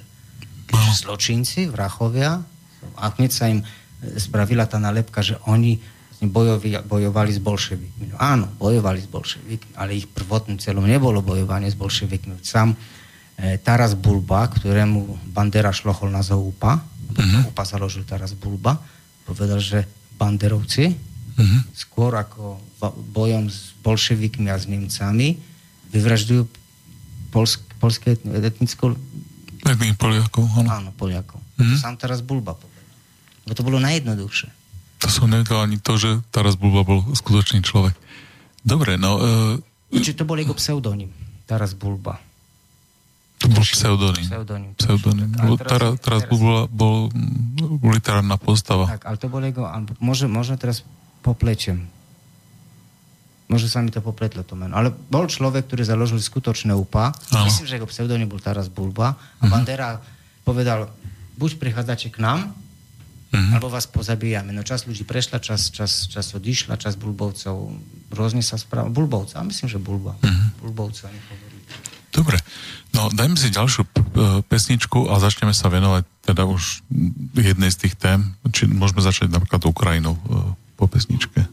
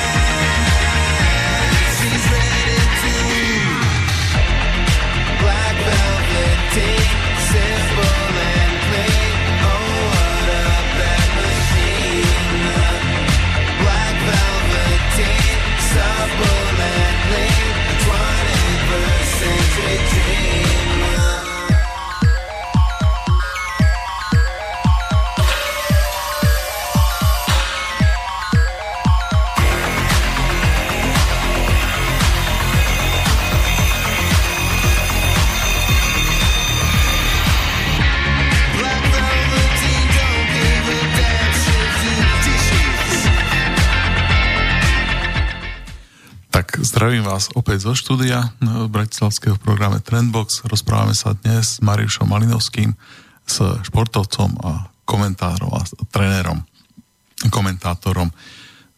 Rozprávali sme sa krátko pred, krátko pred pesničkou o, to, o tom, že, že budeme sa rozprávať už tej, o tej Ukrajine. A cez pesničku si spomínal, že Marian Magat, to je tá 88 z Kotlebovskej Kotlebovskej tej súpisky do, do parlamentu. Mal, to ten Herec mal 44. Ne, neviem, no treba vedieť teda, že oni pre nich, e, pre tých nacistov a fašistov je veľmi dôležité. Tým nespájam tieto dve mená. Samozrejme to súd musí spojiť, ak, ak chce, ale uh, pre, pre ľudí, ktorí sa hlásia k nacistickým skupinám, sú tie čísla 44 a 88 dôležité, pretože 44 vyzerá ako SS, áno, a 88 je ešte niečo aj s narodením. Aha. Je to H. Hčko je osmička, je H a HH znamená Heil Hitler. Áno, a 44 to je deleno 2. A 44 je delené 2. Ešte, a ešte to vyzerá ako SS. Hej? Čiže no, má to nejakú... 18, 81 a také všelijaké konjugácie ešte môžu byť. No. no. Oni majú také tie symboly. No, no. no a teraz uh, ty, on uvádza, keď, keď má nejaké prednášky, keď niekde hovorí, tak rozpráva niekoľko vecí, ktoré sú nepravdivé a jedna z vecí, čo sme sa ešte v aute rozprávali, bola, že že hovorí, že vojnu druhú svetovú, že začali Poliaci. Že vyvraždili 50 tisíc no, to sú, uh, Nemcov. To sú, to, sú, to, to, to sú také práve krupobytky. To je to, vieš, to je to zaražajúce, že z jednej strany máme propagandu tú európsku, uh-huh. prínos imigrácii, uh-huh. že ak bude sa nám dobre, a po, popieranie tej, tých národnostných všetkých citiení. Uh-huh. A to sa Heidenberg, keď si opýtal sa študentky, že aký je čo vám sa vybavuje na pojem národ. A ona povedala, som hrdá na svoj národ. On jej napísal v poznámke, že, že má zadatky na nacistku. Čiže keď niekto je hrdý na svoj národ, tak je nacista. Tak z jednej strany tá propaganda a z druhej tá nezmyselná propaganda, typu, že to, čo, to, čo Magat. Uh-huh. To, čo nehovorím o židovských nezmysloch, o protokolu e, tých sionských mudrucov a Hazari a to je to science fiction veci. To už to, to by bola ďalšia téma. No, ale Magat, ja som sa s ním aj na Facebooku chytil, Magat prečítal knihu takého človeka, syna jedného e, nacistického alebo Wehrmacht, generála Wehrmachtu, neviem, či bol VSS, uh-huh. či Wehrmacht, ktorý, ktorý, a tá kniha sa volala Môj otec nebol vrah. Uh-huh. No a tam sú také, také všelijaké informácie. Jedna z tých informácií je taká, že v Polsku sa na tom strašne smiali, že Poliaci v 39. roku zavraždili 50 tisíc Nemcov uh-huh. v Gdaňsku, a to bola jedna zo zamienok vlastne útoku Nemecka na Polsko. Druhá zo zamienok bola taká, že Poliaci požadovali za platbu... Za... Čiže tam bolo to, v tej knihe bolo to tvrdenie, áno? Tvrdenie, áno, áno. A, Čiže... to je, a veľmi zdokumentované podľa Magata. V jednej knihe také tvrdenie tam bolo. Potom ďalšia zamienka bola taká, že vlastne Poliaci požadovali od Nemcov, kori, Nemci požadovali od Poliakov koridor do Gdaňska cez polské územie. Uh-huh. Poliaci za ten koridor akože vôbec branili sa, že nechcú a potom z nejaké oplaty v zlotých chceli, čo, čo Nemecko nemalo zloté. To bola tiež zamienka na vojnu, taký blud tam bol. A ešte tam boli nejaké bludy, nepamätám. No a teraz tak, keď si tak zoberieme to logicky, tak eh, ne, Hitler musel vyprovokovať glivice, pozabíjať svojich vlastných ľudí, żeby vymyslieť ten... To je to rádio, hej? To rádio, áno. Hej, tak povedzme, povedzme poslucháčom, že o čo sa jednalo. No jednalo sa o to, že nejaká jednotka E, zautočila na nemecké rádio v Glivicách v polských e, uniformách. No a teraz, toto je dôležité. Volá sa to, že útok pod falošnou vlajkou. Ano. To znamená, že moje vojska útočia pod vlajkou nepriateľa. V tomto prípade používa sa to dodnes. Áno, veľmi, veľmi často to používajú všetci, aby vyprovokovali niečo. Tak v tomto prípade zamienka bolo v Gliviciach. Kde sú Glivice? Na juhu Polska, na, na západ od Katovic. Hej, čiže pri Katoviciach. To vtedy bolo, to vtedy bolo v, v Nemecku. Uh-huh. Pred druhou svetovou válkou. Vojnou. Vojnou. Hej. Čiže v Gliviciach bolo rádio, uh, ktoré bolo uh, nemecké pre, pre nemecké obyvateľstvo a, Poliac, a chceli, že akože Poliaci na ňo zautočili. Áno. Takže oblíkli Nemcov do polských uniform a e, zautočili na to rádio. Koľko tam bolo mŕtvych? Neviem, neviem, koľko bolo mŕtvych, ale to bola jedna z tých provokácií, ktorá sa stala tu bezprostrednou vlastne, že Poliaci útočia na, ne, na Nemcov. Tak na čo by Hitler robil takúto provokáciu, keby mal 50 tisíc zabitých Nemcov v Gdaňsku? Presne tak, no. presne tak. No. Potom tam ďalší fakt bol, že Polsko bolo strašne e, kruté voči menšinám, že v Ženevie mali nejakých 1500 stiažností od menšín, ktoré žijú v Polsku. V Polsku bolo, neviem koľko, 10 miliónov všelijakých Bielorusínov, Ukrajincov, Čechov, Slovakov, Nemcov. Aj? No. A majú 1500 stiažností. Stiažnosť typu, niekto ti zmení prezvisko, lebo ten štát mal ako nejakú svoju politiku. Každý štát má národnostnú politiku. Litovci teraz popierajú, Poliakom zakazujú hovoriť po polsky. Maďari tiež robili na Slovensku niečo. Každý, to, to, to, takto proste, tak ten biznes štátny funguje. Takže tie stiažnosti určite boli. Ano. 1500 šťastností na nejaké ne, nejasné veci. Žiadne vraždy, žiadne, žiadne potierania, žiadne veci. Ja, viem si predstaviť napríklad, že faktúry museli písať po polsky a účtovníctvo museli ano, viesť po polsky a, a podobno. A on to vlastne vyťahuje a potom ešte ďalší blud sa tam objavil, to, to už je zaražajúce, že vlastne Katyň tež e, Nemci spravili a nie Rusianie, to sú tež také obhajoba tých ruských, že tá, tá propad, naozaj keď vojdeš v ten, na ten Facebook, tak, ano. tak a potom ešte sa ďalšia vec objavila o tým, že Poliaci vyvraždili tých tisí, e, nejakých 100 tisíc bolševických zajacov v 1920 roku. Hmm. A to každý proste... Každá strana o každej tvrdí nejaké tie, tie počty. No, e, ja, je problém, napríklad ten prvý problém je s tou ukrajinskou identitou národnostnou. Že oni vlastne, keby sovietský zväz vtedy uh, nepodporoval tie národnosti, tak oni by možno ako národnosť zanikla, pretože oni boli predtým niekoľkých tých štátnych útvarov. Hej. Napríklad niekedy bola hranica medzi Ruskom a Polskom. Ano. Žiadna Ukrajina medzi nimi ne, neexistovala. Hej. To veľmi málo ľudí toto vie. Čiže bolo tam obyvateľstvo, ktoré si rozprávalo svojim nejakým uh, uh, jazykom, ktorý bol povedzme si otvorene, hej, e, je to nejaký klon alebo nejaká, nejaké je to veľmi podobné jak nárečie e, a je to veľmi podobné všetkým tým jazykom. Hej. Je to podobné aj na polštinu, aj na ruštinu, aj na slovenčinu. No, povedz, čo si no. chcel. Norman Davis to pekne popisuje v knihe Orol Biele červená hviezda o vojne polsko-bolševicky v 1920 roku. Uh-huh. To bola zem nikoho. Ano. Že ti ľudia sa určovali, ja som odtiaľ katolík, ja mhm. som odtiaľ pravoslávny. A teraz tá viera ich určovala, kam oni de facto patria. Že v mestách áno, v tých kruhoch inteligencií, uh-huh. ktorá patrila hlavne, mesta boli polské, dedi, dediny boli ničie. No. Po tej prvej svetovej válke tam sa pestoval ten kult. Aj Poliaci bojovali o Lvov, ktorý no. Ukrajinci chceli, chceli zobrať. Ťažko určiť, komu to má patriť. Ako väčšinou vo vojnách ani v územných teritoriách sa nedáva nikomu nič zadarmo. Bere ten, kto na to má aj nárok a je schopný to zobrať. Keď to, mm. bolo územie nikoho. E, Rusi doskonale vedeli, že keď to nezoberú Poliaci, tak zoberú to oni. A Poliaci tiež vedeli, že keď to nezoberú oni, či Rusi, tedy to bol sovietský zväz, tak to mm. zobere sovietský zväz. Ano. Bol tam pokus o vytvorenie tej ukrajinskej nejakej republiky Piłsudský podporoval Petluru, uh-huh. dokonca aj dobili spolu Kiev, len Petlura bol, Petlura bol tak... To bol ktorý rok?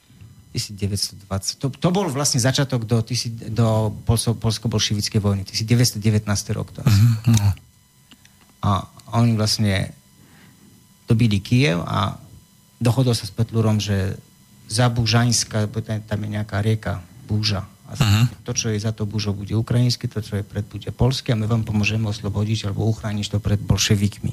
Uh-huh. Oni ten Kiev dobili, to je Bulgakov napísal taký román Biela garda, uh-huh. kde je napísané, že či, či, keď tie polské legióny tam šli, že do tých, písali Ukrajincom, že pred kým chcete sa brániť? Pred osloboditeľami? Uh-huh. Poliaci vlastne išli oslobodovať od bolševikov. A nejaký to ten štáčik tam vznikol, ale Petlura bol tak neschopný, že nebol schopný to udržať a bolševici boli silní. Potom už Poliaci podpísali pakt v Rige ktorý ukončil tú vojnu a hranica bola, vlastne Rusi, Rusi si zobrali, či bolševici si, Rusi, to netreba zameniať, že Rusi. Bolševici zobrali si to, čo im považovali, že im patrilo spolu s Kievom a Poliaci ostali na tom zabožanský lín. To som línia Kurzona sa to volá. Uh-huh. Hej. Takže uh, vzniklo v 1919 vznikla Ukrajina a uh, hneď... Kúsočik len trvala alebo, no, alebo na začiatku 1920 roku, Petlurovská Ukrajina. Uh-huh. Ale potom bola Ukrajinská sovietská republika v zápätí na to. predtým, predtým keď, keď to bolševici obsadili, tam tiež bol nejaký, vyhlásená bola nejaká Ukrajinská republika, ale on, že ona tiež bola ako lavicová, bolševická, ale nepatrila k Sovietskému zväzu. Uh-huh. Tiež bol taký epizód, no. krátky. Hej, ale to sme mali aj my v Prešove, Slovenskú republiku rád, no, kde z, v tom čase bola Maďarská republika rád a rôzne iné také. Treba povedať, že v tom 18. roku to prebehlo tu na cez e, celú východnú Európu.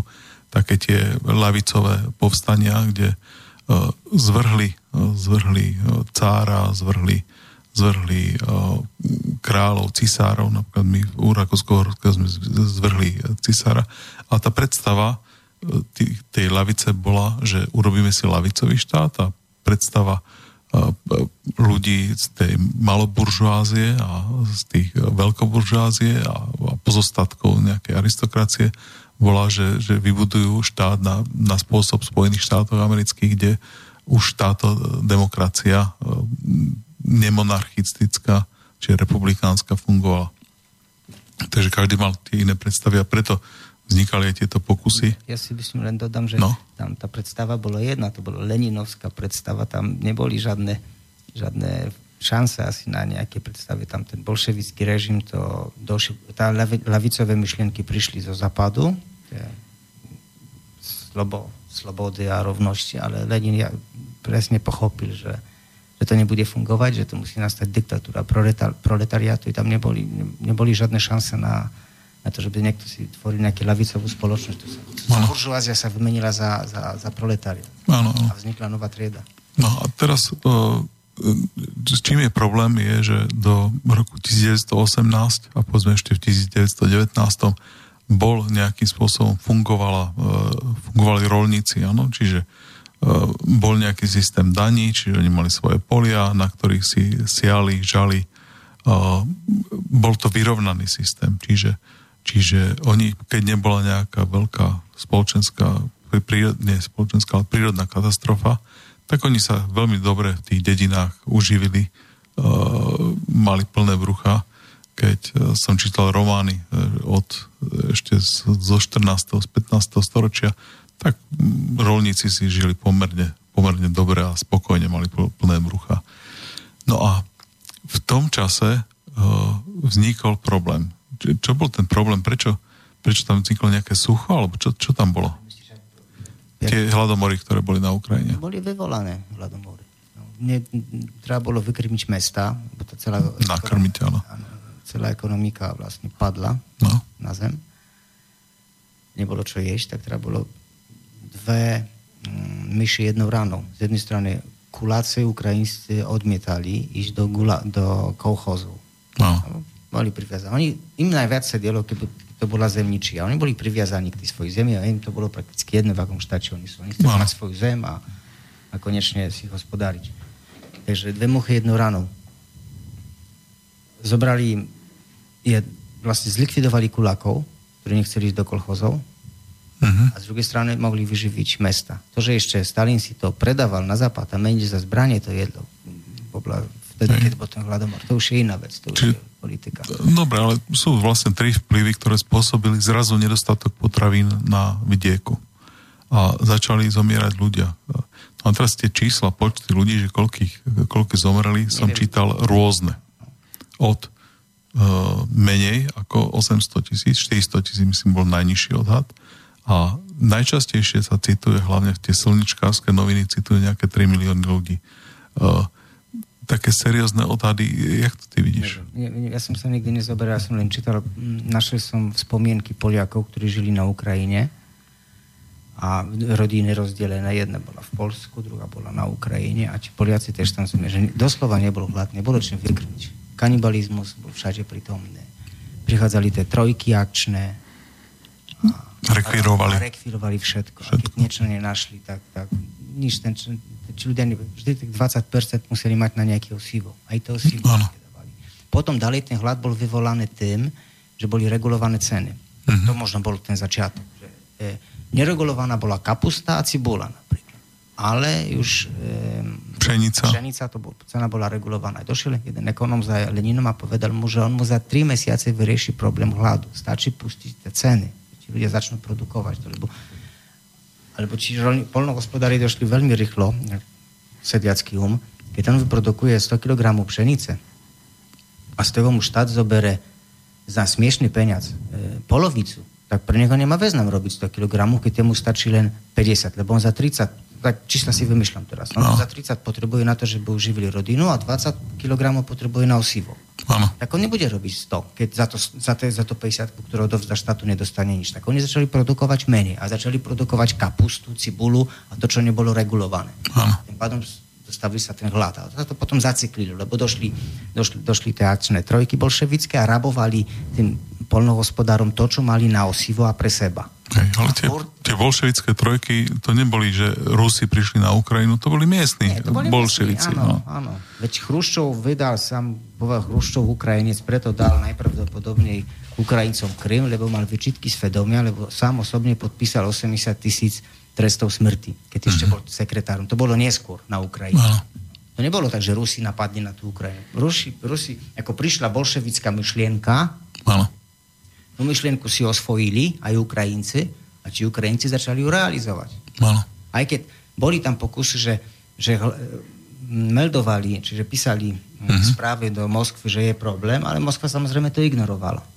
No a teraz E, na Ukrajine, v Rusku a všade tam, na východ od našich hraníc, bývali pogromy. Už pre, predtým na Židov. Hej? V, v, od... to, je, to je vždy. To je štandard. To je... Uh, no, tu na, na Slovensku sme to nemávali. Hej? Čiže treba, treba povedať... Mali Rakúsko-Uhorsko. Mali sme poriadok v tom Rakúsko-Uhorsko, ale na Židov čítal som veľmi dobrý uh, román jedného židovského spisovateľa amerického, kto opravuje, The Fixer, a e, tam píše o jednom takom pogrome, o tom, jak... E, teraz to prečíte, je to výborný, výborný román. No a tie pogromy sa teda stávali a každá generácia to zažívala. Čiže tie sa deli A5 a 10 rokov, každých sa opakovali, áno, pravidelne. No ale potom bolo, začalo, začalo tie, tí bolševici, ale tie tra- tradícia tých rôznych pogromov bola v, v tomto a tie sa začali opak- opakovať aj za bolševikov niekých 20. rokoch. Áno. A potom začali byť nielen na Židov, ale aj ďalšie pogromy. Uh, aj, začali aj pol, na Poliakov byť. to bolo počas druhej svetovej války. To bolo až počas druhej svetovej áno, vojny. Áno, Čiže ešte v 20. 30. rokoch ešte nie. nie. Boli teroristické útoky, Bandera sedil v base ale tak postupne možno k tým Židom, že áno, tí Židia to je taký všeobecný, taký panáčik do biča. Keď je nejaký problém, tak Žid za to môže. No, to je, aj Žid, je, Žid priniesol ten komunizmus, aj keď za tým, za tým Karolom Radkom, za Trockým došli ti Židia a hovorí, zahraj nás, veď nás zabíjajú. A on, že aj ty si Žid. A on hovorí, nie, ja nie som Žid. Ja to, Radek to povedal, tuším, ja som internacionalista. Oni odmietli. Za Leninom došli a došla tá komunita židovská z Kieva, uh-huh. bo tam tiež bol nejaký pogrom, a povedala im, že povedali mu, že počúvaj, že vychoď Židov všetkých ze svojich bolševických orgánov, lebo oni už Židia nie sú. Oni sa zapredali svojmu národu, uh-huh. a celé odium, celé to, čo robia, vina na to pada na nás. Veď Frania Kapuan židovská, kievskej židovskej kruchy, ako jediné spáhali atentát na Lenina, uh-huh. aby skončiť s tou revolúciou. Ale to nepomáha. Či Židia sú vždy zodpovední za ten bolševizmus. No. Aj keď, keby si hľadal beneficienta, čiže ten zisk, kde, kde sú ti Židia, ktorí na to mali ten zisk, ten mali, že Rusi, Nikto. No? Žiad... Nejakí bankári možno, ale to ťažko obviňovať z toho Židov. Žiadna banka neprežila do 1920. rok. No. A ešte taká zaujímavá vec, že Lenin povedal, že on tých Židov, tých Židov nemôže vyhnať, že on tých Židov potrebuje, lebo na to, čo on chce spraviť, Rosiania sú, Rosianie sú príliš, príliš romantickí. On tú revolúciu spravil lotyšskými, estonskými, polskými, českými, čehosko, nie, českými, nie, maďarskými, čínskymi rukami. Mm-hmm. Všetky služby boli obsadené cudzincami. Tie estonskí, estonskí, lotyšskí strelci to boli. Ne? Mm. To som nevedel. Ktorí to držali. No. no a potom teda v, za, do druhej svetovej vojny Ukrajinci začala sa budovať a najprv bol ten nový ekonomický program, ktorý za, zaviedol NEP Lenin, keď zistil, že to nefunguje. Nedožil sa ani konca toho hneď po začiatku nového ekonomického programu zomrel a nastúpil Stalin. Ako sa Stalin stavial k Ukrajincom? Ako sa Stalin... Ešte, počkaj, ešte tak vrátim sa k tým pogromom. To je zaujímavá vec, že počas tej vojny v 1920 roku bola hmm. zaujímavá vec. Keď došli bolševici, hmm. zabíjali všetkých bohatších židov, ktorých bolo veľa. Keď došli Poliaci, zabíjali všetkých chudobných židov. Či ten žid mal toho svojho kata. No. Poliaci zabíjali ubohých, pretože ich obviňovali z podpory bolševizmu. Bolševici vraždili bohatých židov, mohli ich aj okradnúť. To je taká, taká pekná spomienka, to tuším mm, prvá jazdecka. Taký židovský spisovateľ, teraz meno mi vypadlo, povedal, že došli, došli či, či bolševici na tú dedinu, vyrabovali všetko, čo sa dalo ano. a povedali tým, tým, tým polnohospodárom či židom, a teraz môžete to vládnuť, teraz všetko to je vaše. Všetko im vykradli. Že ten žid vždy mal to, to bol bohatý žid, tak bol obviňovaný, že nepodporuje revolúciu. Hej. Bol chudobný žid, tak bol mhm. podporovaný, že ju podporuje. A ako sa Stalin správal Ukrajinu? No, Stalin sa voči všetkým správal kruto. Áno. A to je zase ďalšia vec, že počet ľudí, ktorí boli popravení za, počas stalinizmu, tak sa hýbe od nejakých čísel veľmi nízkych, povedzme pár sto tisíc, až do nejakých miliónov a nejaké seriózne, seriózne čísla som nečítal. Každopádne, každopádne také tie dobré odhady sú niekde menej ako milión uh, ľudí, že, že zabili. Uh, plus teda menej ako milión ľudí zomrelo na, na to sú dobré odhady z, z dobrých zdrojov na tie hladomory, ktoré tam boli v, a v celom Sovjetskom zväze. Čiže nie len tam na Ukrajine, ale v celom Sovjetskom zväze boli tie hladomory. A to je veľmi dôležité, dôležité vedieť e, tie, tieto pomery.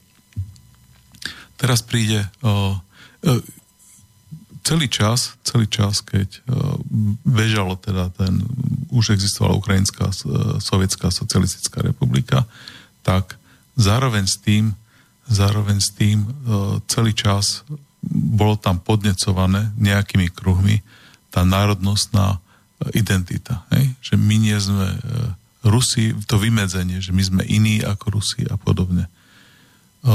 Kedy, kedy začali tie Bandera a Šuchevič a tí, títo ľudia byť činní? No. Môžeme povedať, čo bolo v Polsku. V Polsku tých Ukrajincov bolo tuším 5 miliónov a možno 10 neviem, aj milióny to bolo. Seriózne zazemie.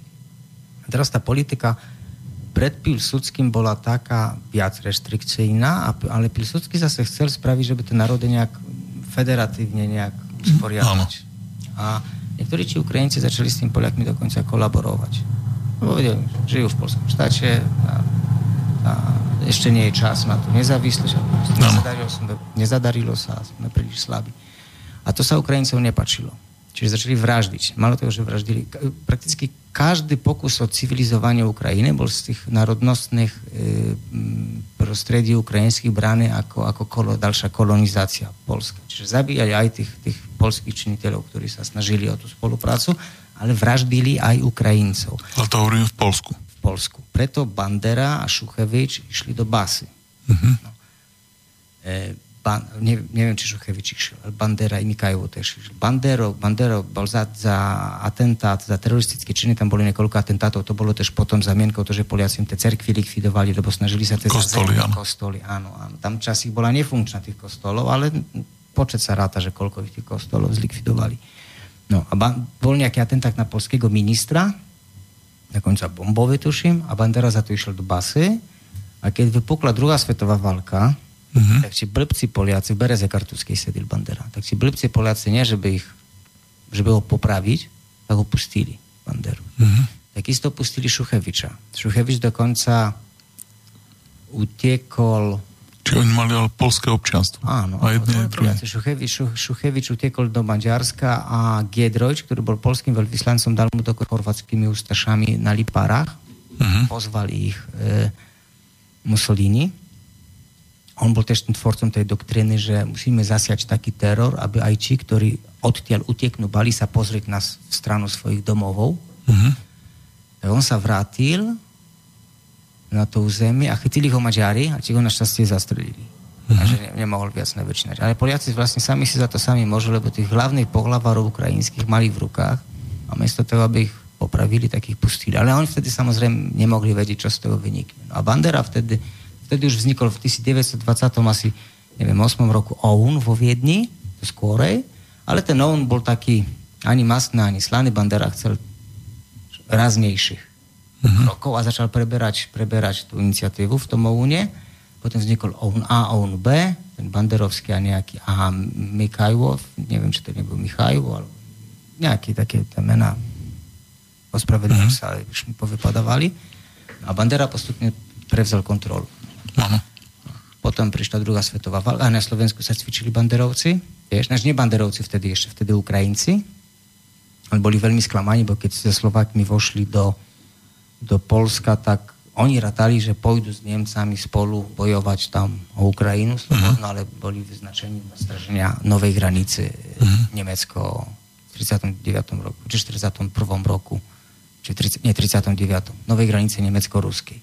Uh-huh. No a po, už tie prvé pogromy už vypukli už 1. septembra. Nie ako bolo možné.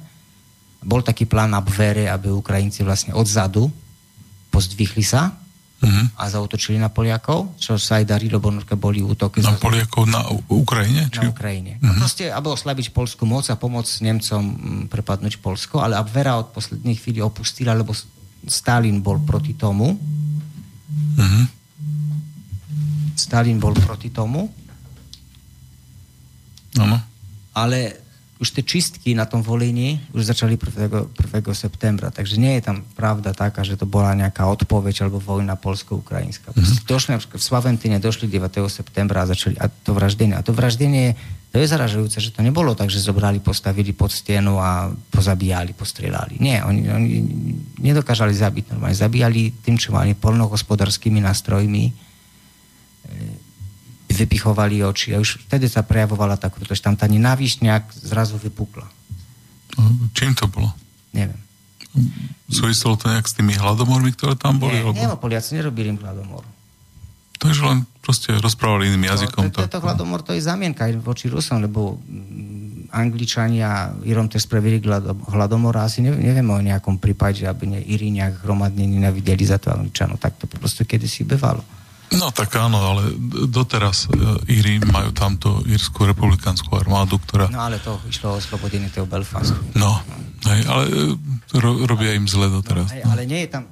Ukrajinci si veľmi to jednoducho vysvetlili, že, že oni musia tú zem vyčistiť. To Ukrajina, to je doncovská doktrina ukrajinského fašizmu. Ukrajina bez cužincov. Uh-huh. Aj dokonca, nie to, že bez cužincov. Malo to. Bez cudzincov, No, to je tak po ukrajinsky cužinci. Uh-huh bez cudzincov. Je strašné, lebo to si predstav, že na vo volení je udokumentovaných 60 tisíc, dokopy Poliaci hovoria o 120 tisícoch.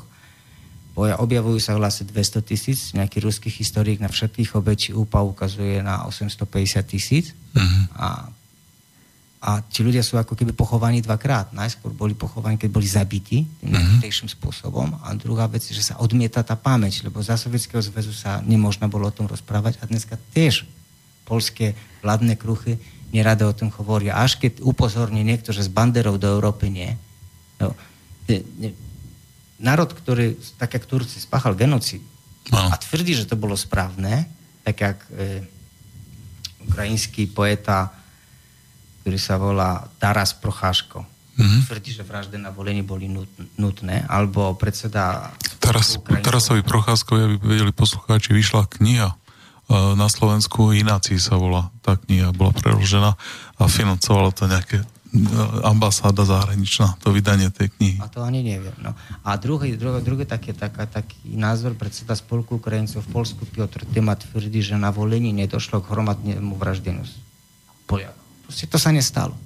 Uh-huh. Prípadne sa tam ešte hovorí, že to bola vojna polska-ukrajinská. Čiže na jednej strane bolo tak zavraždených, udokumentovaných 4-5 tisíc Ukrajincov, odhady maximálne na 15 tisíc, na druhej strane máme 10 násobok tých odhadov. A keby sme zobrali maximálne odhady, tak máme 15 tisíc versus 850 tisíc. No. Ale môžeme kľudne hovoriť to o vojne polsko-ukrajinskej. To kľudne povstanie vo varšavskom gette židovské tiež môžeme nazvať vojnou. No, presne. Môžeme to zrelativizovať. Hm. A oni tvrdia, že nič sa nestalo.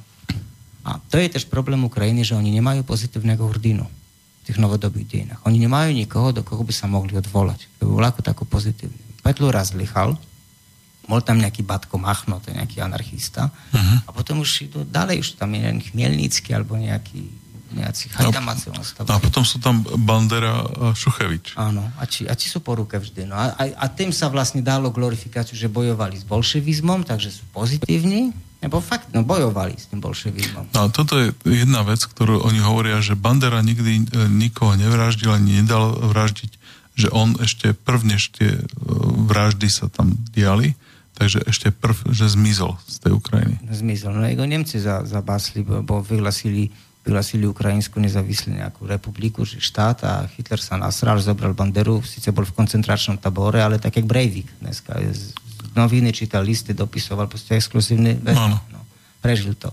Samozrejme, že nezavraždil. Hitler tiež nikoho osobne nikoho nezavraždil, ale dal ideológiu. Áno.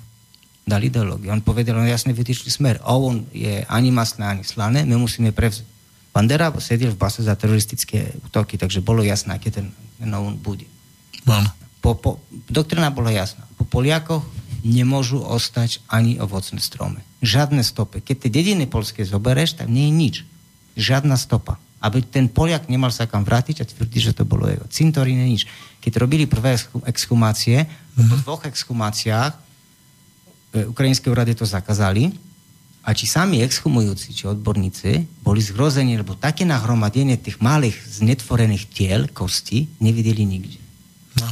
Oni sa, to je to, že celý Detsko, ktoré schovalo sa v psej budi a videli, ako matka odrezali prst, otca prerezali pilou, sestre vedľabili oči, ono potom išlo niekde cestou niekoľko kilometrov do najbližšieho polského sídliska, to boli sídliska, po ceste stretlo druhé detsko s vedľabanými očami alebo bez ruky, bez nohy, zranené a teraz tie babičky rozprávajú tie traumy, ale rozprávajú v takých radiach ako napríklad Slobodný vysielač. Áno. Polsku vo verejnom prístore sú na tom knihy. Nikde nie, je nejak, nie sú nejaké programy, že by ti ľudia... Či, to zabudnutá trauma, oni pochovaní sú dvakrát. Veď, ani na slovenských mass médiách o týchto veciach sa nerozpráva. No, ale povedzme, Slováci, Slovákov to moc až tak nezaujíma. Slováci s tými banderovcami nemali až tak dočinenia. Aj keď stretol som... No, mali sme, pretože banderovci prebíjali utekali, sa. prebíjali sa No a, a strašne veľa ľudí tu zomrelo. A čo povedal stovky ľudí, čo zomreli. Ten, ten umelec, ktorý je tu bustu na trojče toho scholi, vieš, ktorý? No viem, s tým viem. Kalvásom, že to boli vlastne hrdinovia, ktorí utekali pred bolševikmi. No. Alebo bojovali s bolševikmi. No tak to je jasné, že čo si o ňom myslím, o takomto človeku. O, pretože akože bolševizmus, áno, je o, ešte v čase, keď o, e, e, takto bolševici urobili veľmi veľa zlého. Veľmi veľa ľudí popravili, áno. Ale mnohé iné ďalšie ideológie, ktoré sú dodnes úplne legitimné, uh, tiež zabili rovnaké počty ľudí. Hej? Čiže či už je to islám, či už je to, sú to kresťania, zabili tieto milióny ľudí. No, takže uh, marginalizovať bolševikov alebo ľavicové nejaké uh, marxistov kvôli tomuto je také ako marginalizovať uh, katolíkov kvôli, kvôli križiackým výpravom. No hej, ale ja by som tak trošku tu dovolil oponovať, lebo ten bolševizmus, ten teror mal vpísaný v sebe. To vraždenie tam bolo. To V ten gen vraždenia tam je. Tiež. Áno. Zločinecký kradieže a vraždenia. Preto on tak, taký je úspešný islám na západe. V kresťanstve ten gen nemáš. Všetko, čo kresťanstvo spravilo zle, bolo proti ja som inak ateista, ale uh-huh. to, to treba tak odnosť pravdu. No, o tom by sme sa mohli uh, úspešne hádať a určite by nám aj poslucháči vedeli k tomuto uh, milión názorov, pretože na tieto veci má každý, každý názor. Poďme k tomu, poďme k tomu, že teda Ukrajinci sa dodnes hlásia k Banderovi a Šuchevičovi. Uh, demonstrujú nielen po uliciach Kieva. Bandera Fest, áno, festival. Majú, majú. kričia, že Bandera Šuchevič, heroj Ukrajiny. Áno. A vidíme v ľudia, ktorí takto e, sa k ním hlásia, e, to je pravý sektor a to sú ďalšie zoskupenia Azov a, a, a podobné tie, tie batalióny domobrany. Títo ľudia, ktorí sú v týchto bataliónoch, vidíme, že sú potetovaní nacistickými symbolmi. A toto všetko sa deje. Je tam jasné napojenie celého Majdanu od začiatku na Majdane boli aj Dmitro Jaroš, aj, aj e, ďalší, e, ktorí sú e, ultranacionalisti. Centrum e, e, Šimona Vizentála v Izraeli povedalo, že je to e, nacista, ten človek. Napriek tomu je je to politická sila, ktorá je veľmi dôležitá. Lebo je to náš nacista. Lebo je to náš nacista. Tak to, akože v tom prípade je to, je to OK, hej? je to náš nacista, presne. A hlavne bojuje, bojuje proti Rusom, ktorí sú teraz zlí. No, no čo, si, čo si ty myslíš? Prečo sú tí Rusi zlí? Lebo nechcú zameniť e, Rusko v Afriku a nechcú sa dať kolonizovať. Preto no. sú zlí. No, úplne súhlasím s tým. Tam, keby došli, došli mimovládky, keby tam došli Butora, Demeš, to sa všetko rozbije, tam ostane pri Moskve nejaký flačik a všetky tie odstredivé Siberijské republiky sa rozpadnú, lebo v každej republike bude vládnuť nejaká mimovládka a bude tam nejaký Esson Mobile alebo iný nejaký koncern, ktorý bude ťažiť nerastné suroviny, bude z toho Nigeria, Kenia, či neviem čo ešte. A, a to je to, to sú to nerastné, preto sú Rusi zli. Ale ešte zaujímavá vec je, mm-hmm. že v Rusku nie je demokracia, je diktatúra. V Rusku máme 10% moslimov. Mm-hmm. Je tak zhruba 15 miliónov moslimov na 100, 150 miliónov všetkých občanov Ruska. Je 10%.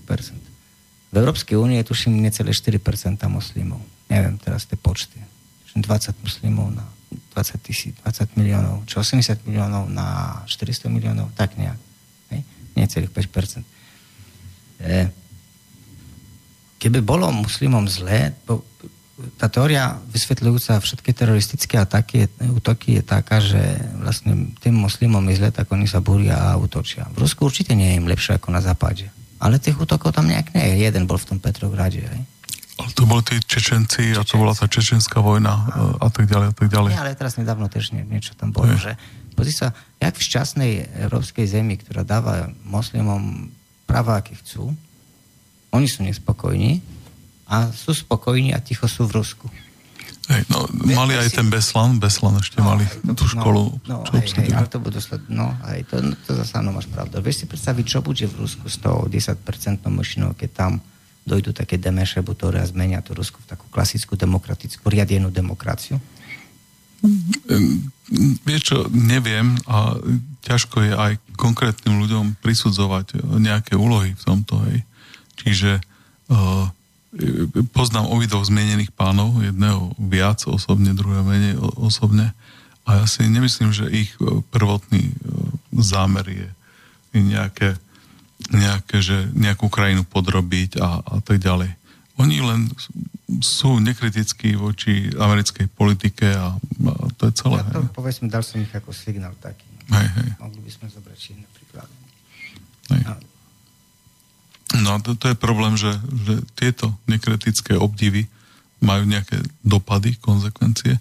No a teraz momentálne my sa nachádzame v tom tábore e, kapitalistickom, e, americkom. Hej.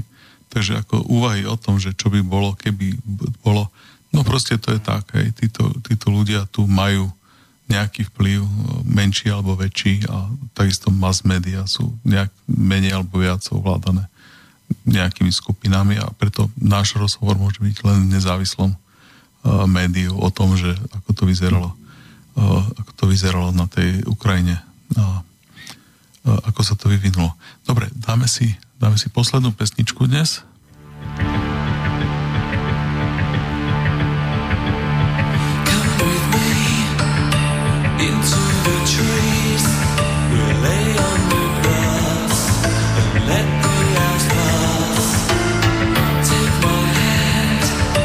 back to the land. Let's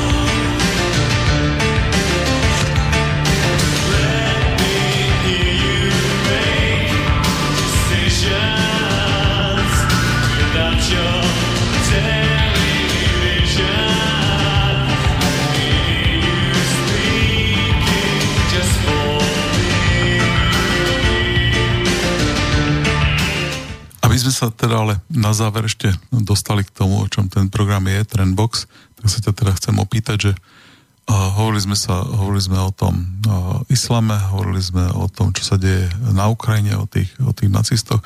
Ako ty vidíš uh, budúcnosť? Ako sa to bude vyvíjať? Uh, sleduješ ekonomickú, sleduješ uh, politiku?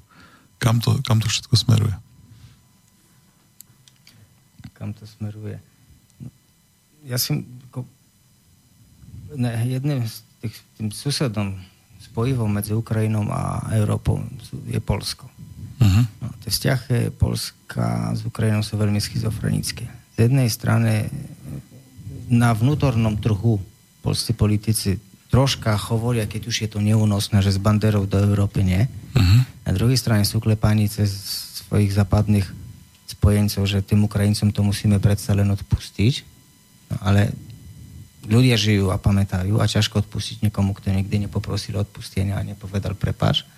Takže to neviem, ak to si Môj, ako ne, to nie je múdre, čo teraz poviem, ale myslím, že Ukrajinci mali by dostať takú lekciu, ako, ako, ako Armeni dali Turkom, aj keď nemôžno to nazvať, že zrovna tam je to lekcia, ale Arme, medzi Tureckom a Arménskom je postavený na hranicách múr a oni neudržovajú žiadne vzťah. Myslím, že tá, každý národ, ktorý má nejaké, nejaké nejak, váži si sám seba, mal by tú vec Ukrajinom, Ukrajine postaviť jasno. A to, že Ukrajina je zapletená do nejakých tam vojen, Donbass, Krym, to Ukrajina sama si to vyvolala, má 15 miliónovú menšinu Rusku a keď mm. sa má takú miliónovú menšinu, tak chce sa im obmedziť jazykové právo zákony, tak treba rátať s tým, že niečo môže z toho vzniknúť. Takže tu neviem, ako Poliaci sa budú správať, ale ten múr určite nepostavia a bude tá schizofrenia pokračovať a s islámom, no počet moslimov bude pribývať, stále budeme viac masírovaní tým, že vznikne nejaký umiernený ten latentný islám, lebo vždy tých latentných moslimov je viac ako tých kvázi radikálnych, aj mm-hmm. islám je jeden, ale nikdy nám nikto nikdy nezaručí, že ten, či všetci strojcovia teroristických útokov tež, alebo všetci, značná mm-hmm. ich čase vyvíjala z tých latentných muslimov. Muslim, mm-hmm. jak to Ali Sina hovorí, muslim nikdy nevie, kedy ho ten Boh dotkne. Áno, keď ho povolá. Jeho dcera začne chodiť v krátkej sukni a on začne dávať tu na vinu tej spoločnosti hnisavej, že ako je možné, že jeho dobrá cerúška muslimka... Radikalizuje sa. Áno, a sa zradikalizuje a bude chcieť pomstu. Mm-hmm. To bol prípad toho človeka, ktorý na tom moste v Anglicku vraždil, lebo jeho dcera odmietla jeho náboženstvo. Dobre.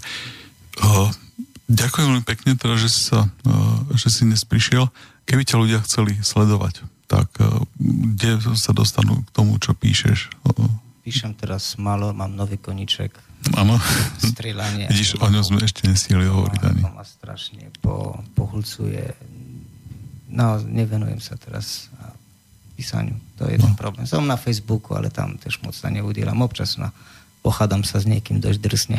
Tak dúfam, že niečo napíšeš a cez ten Facebook dá všetkým vedieť, že kde to nájdu. Ďakujem ešte raz a Ďakujem poslucháčom ja. prajem, prajem pekný deň.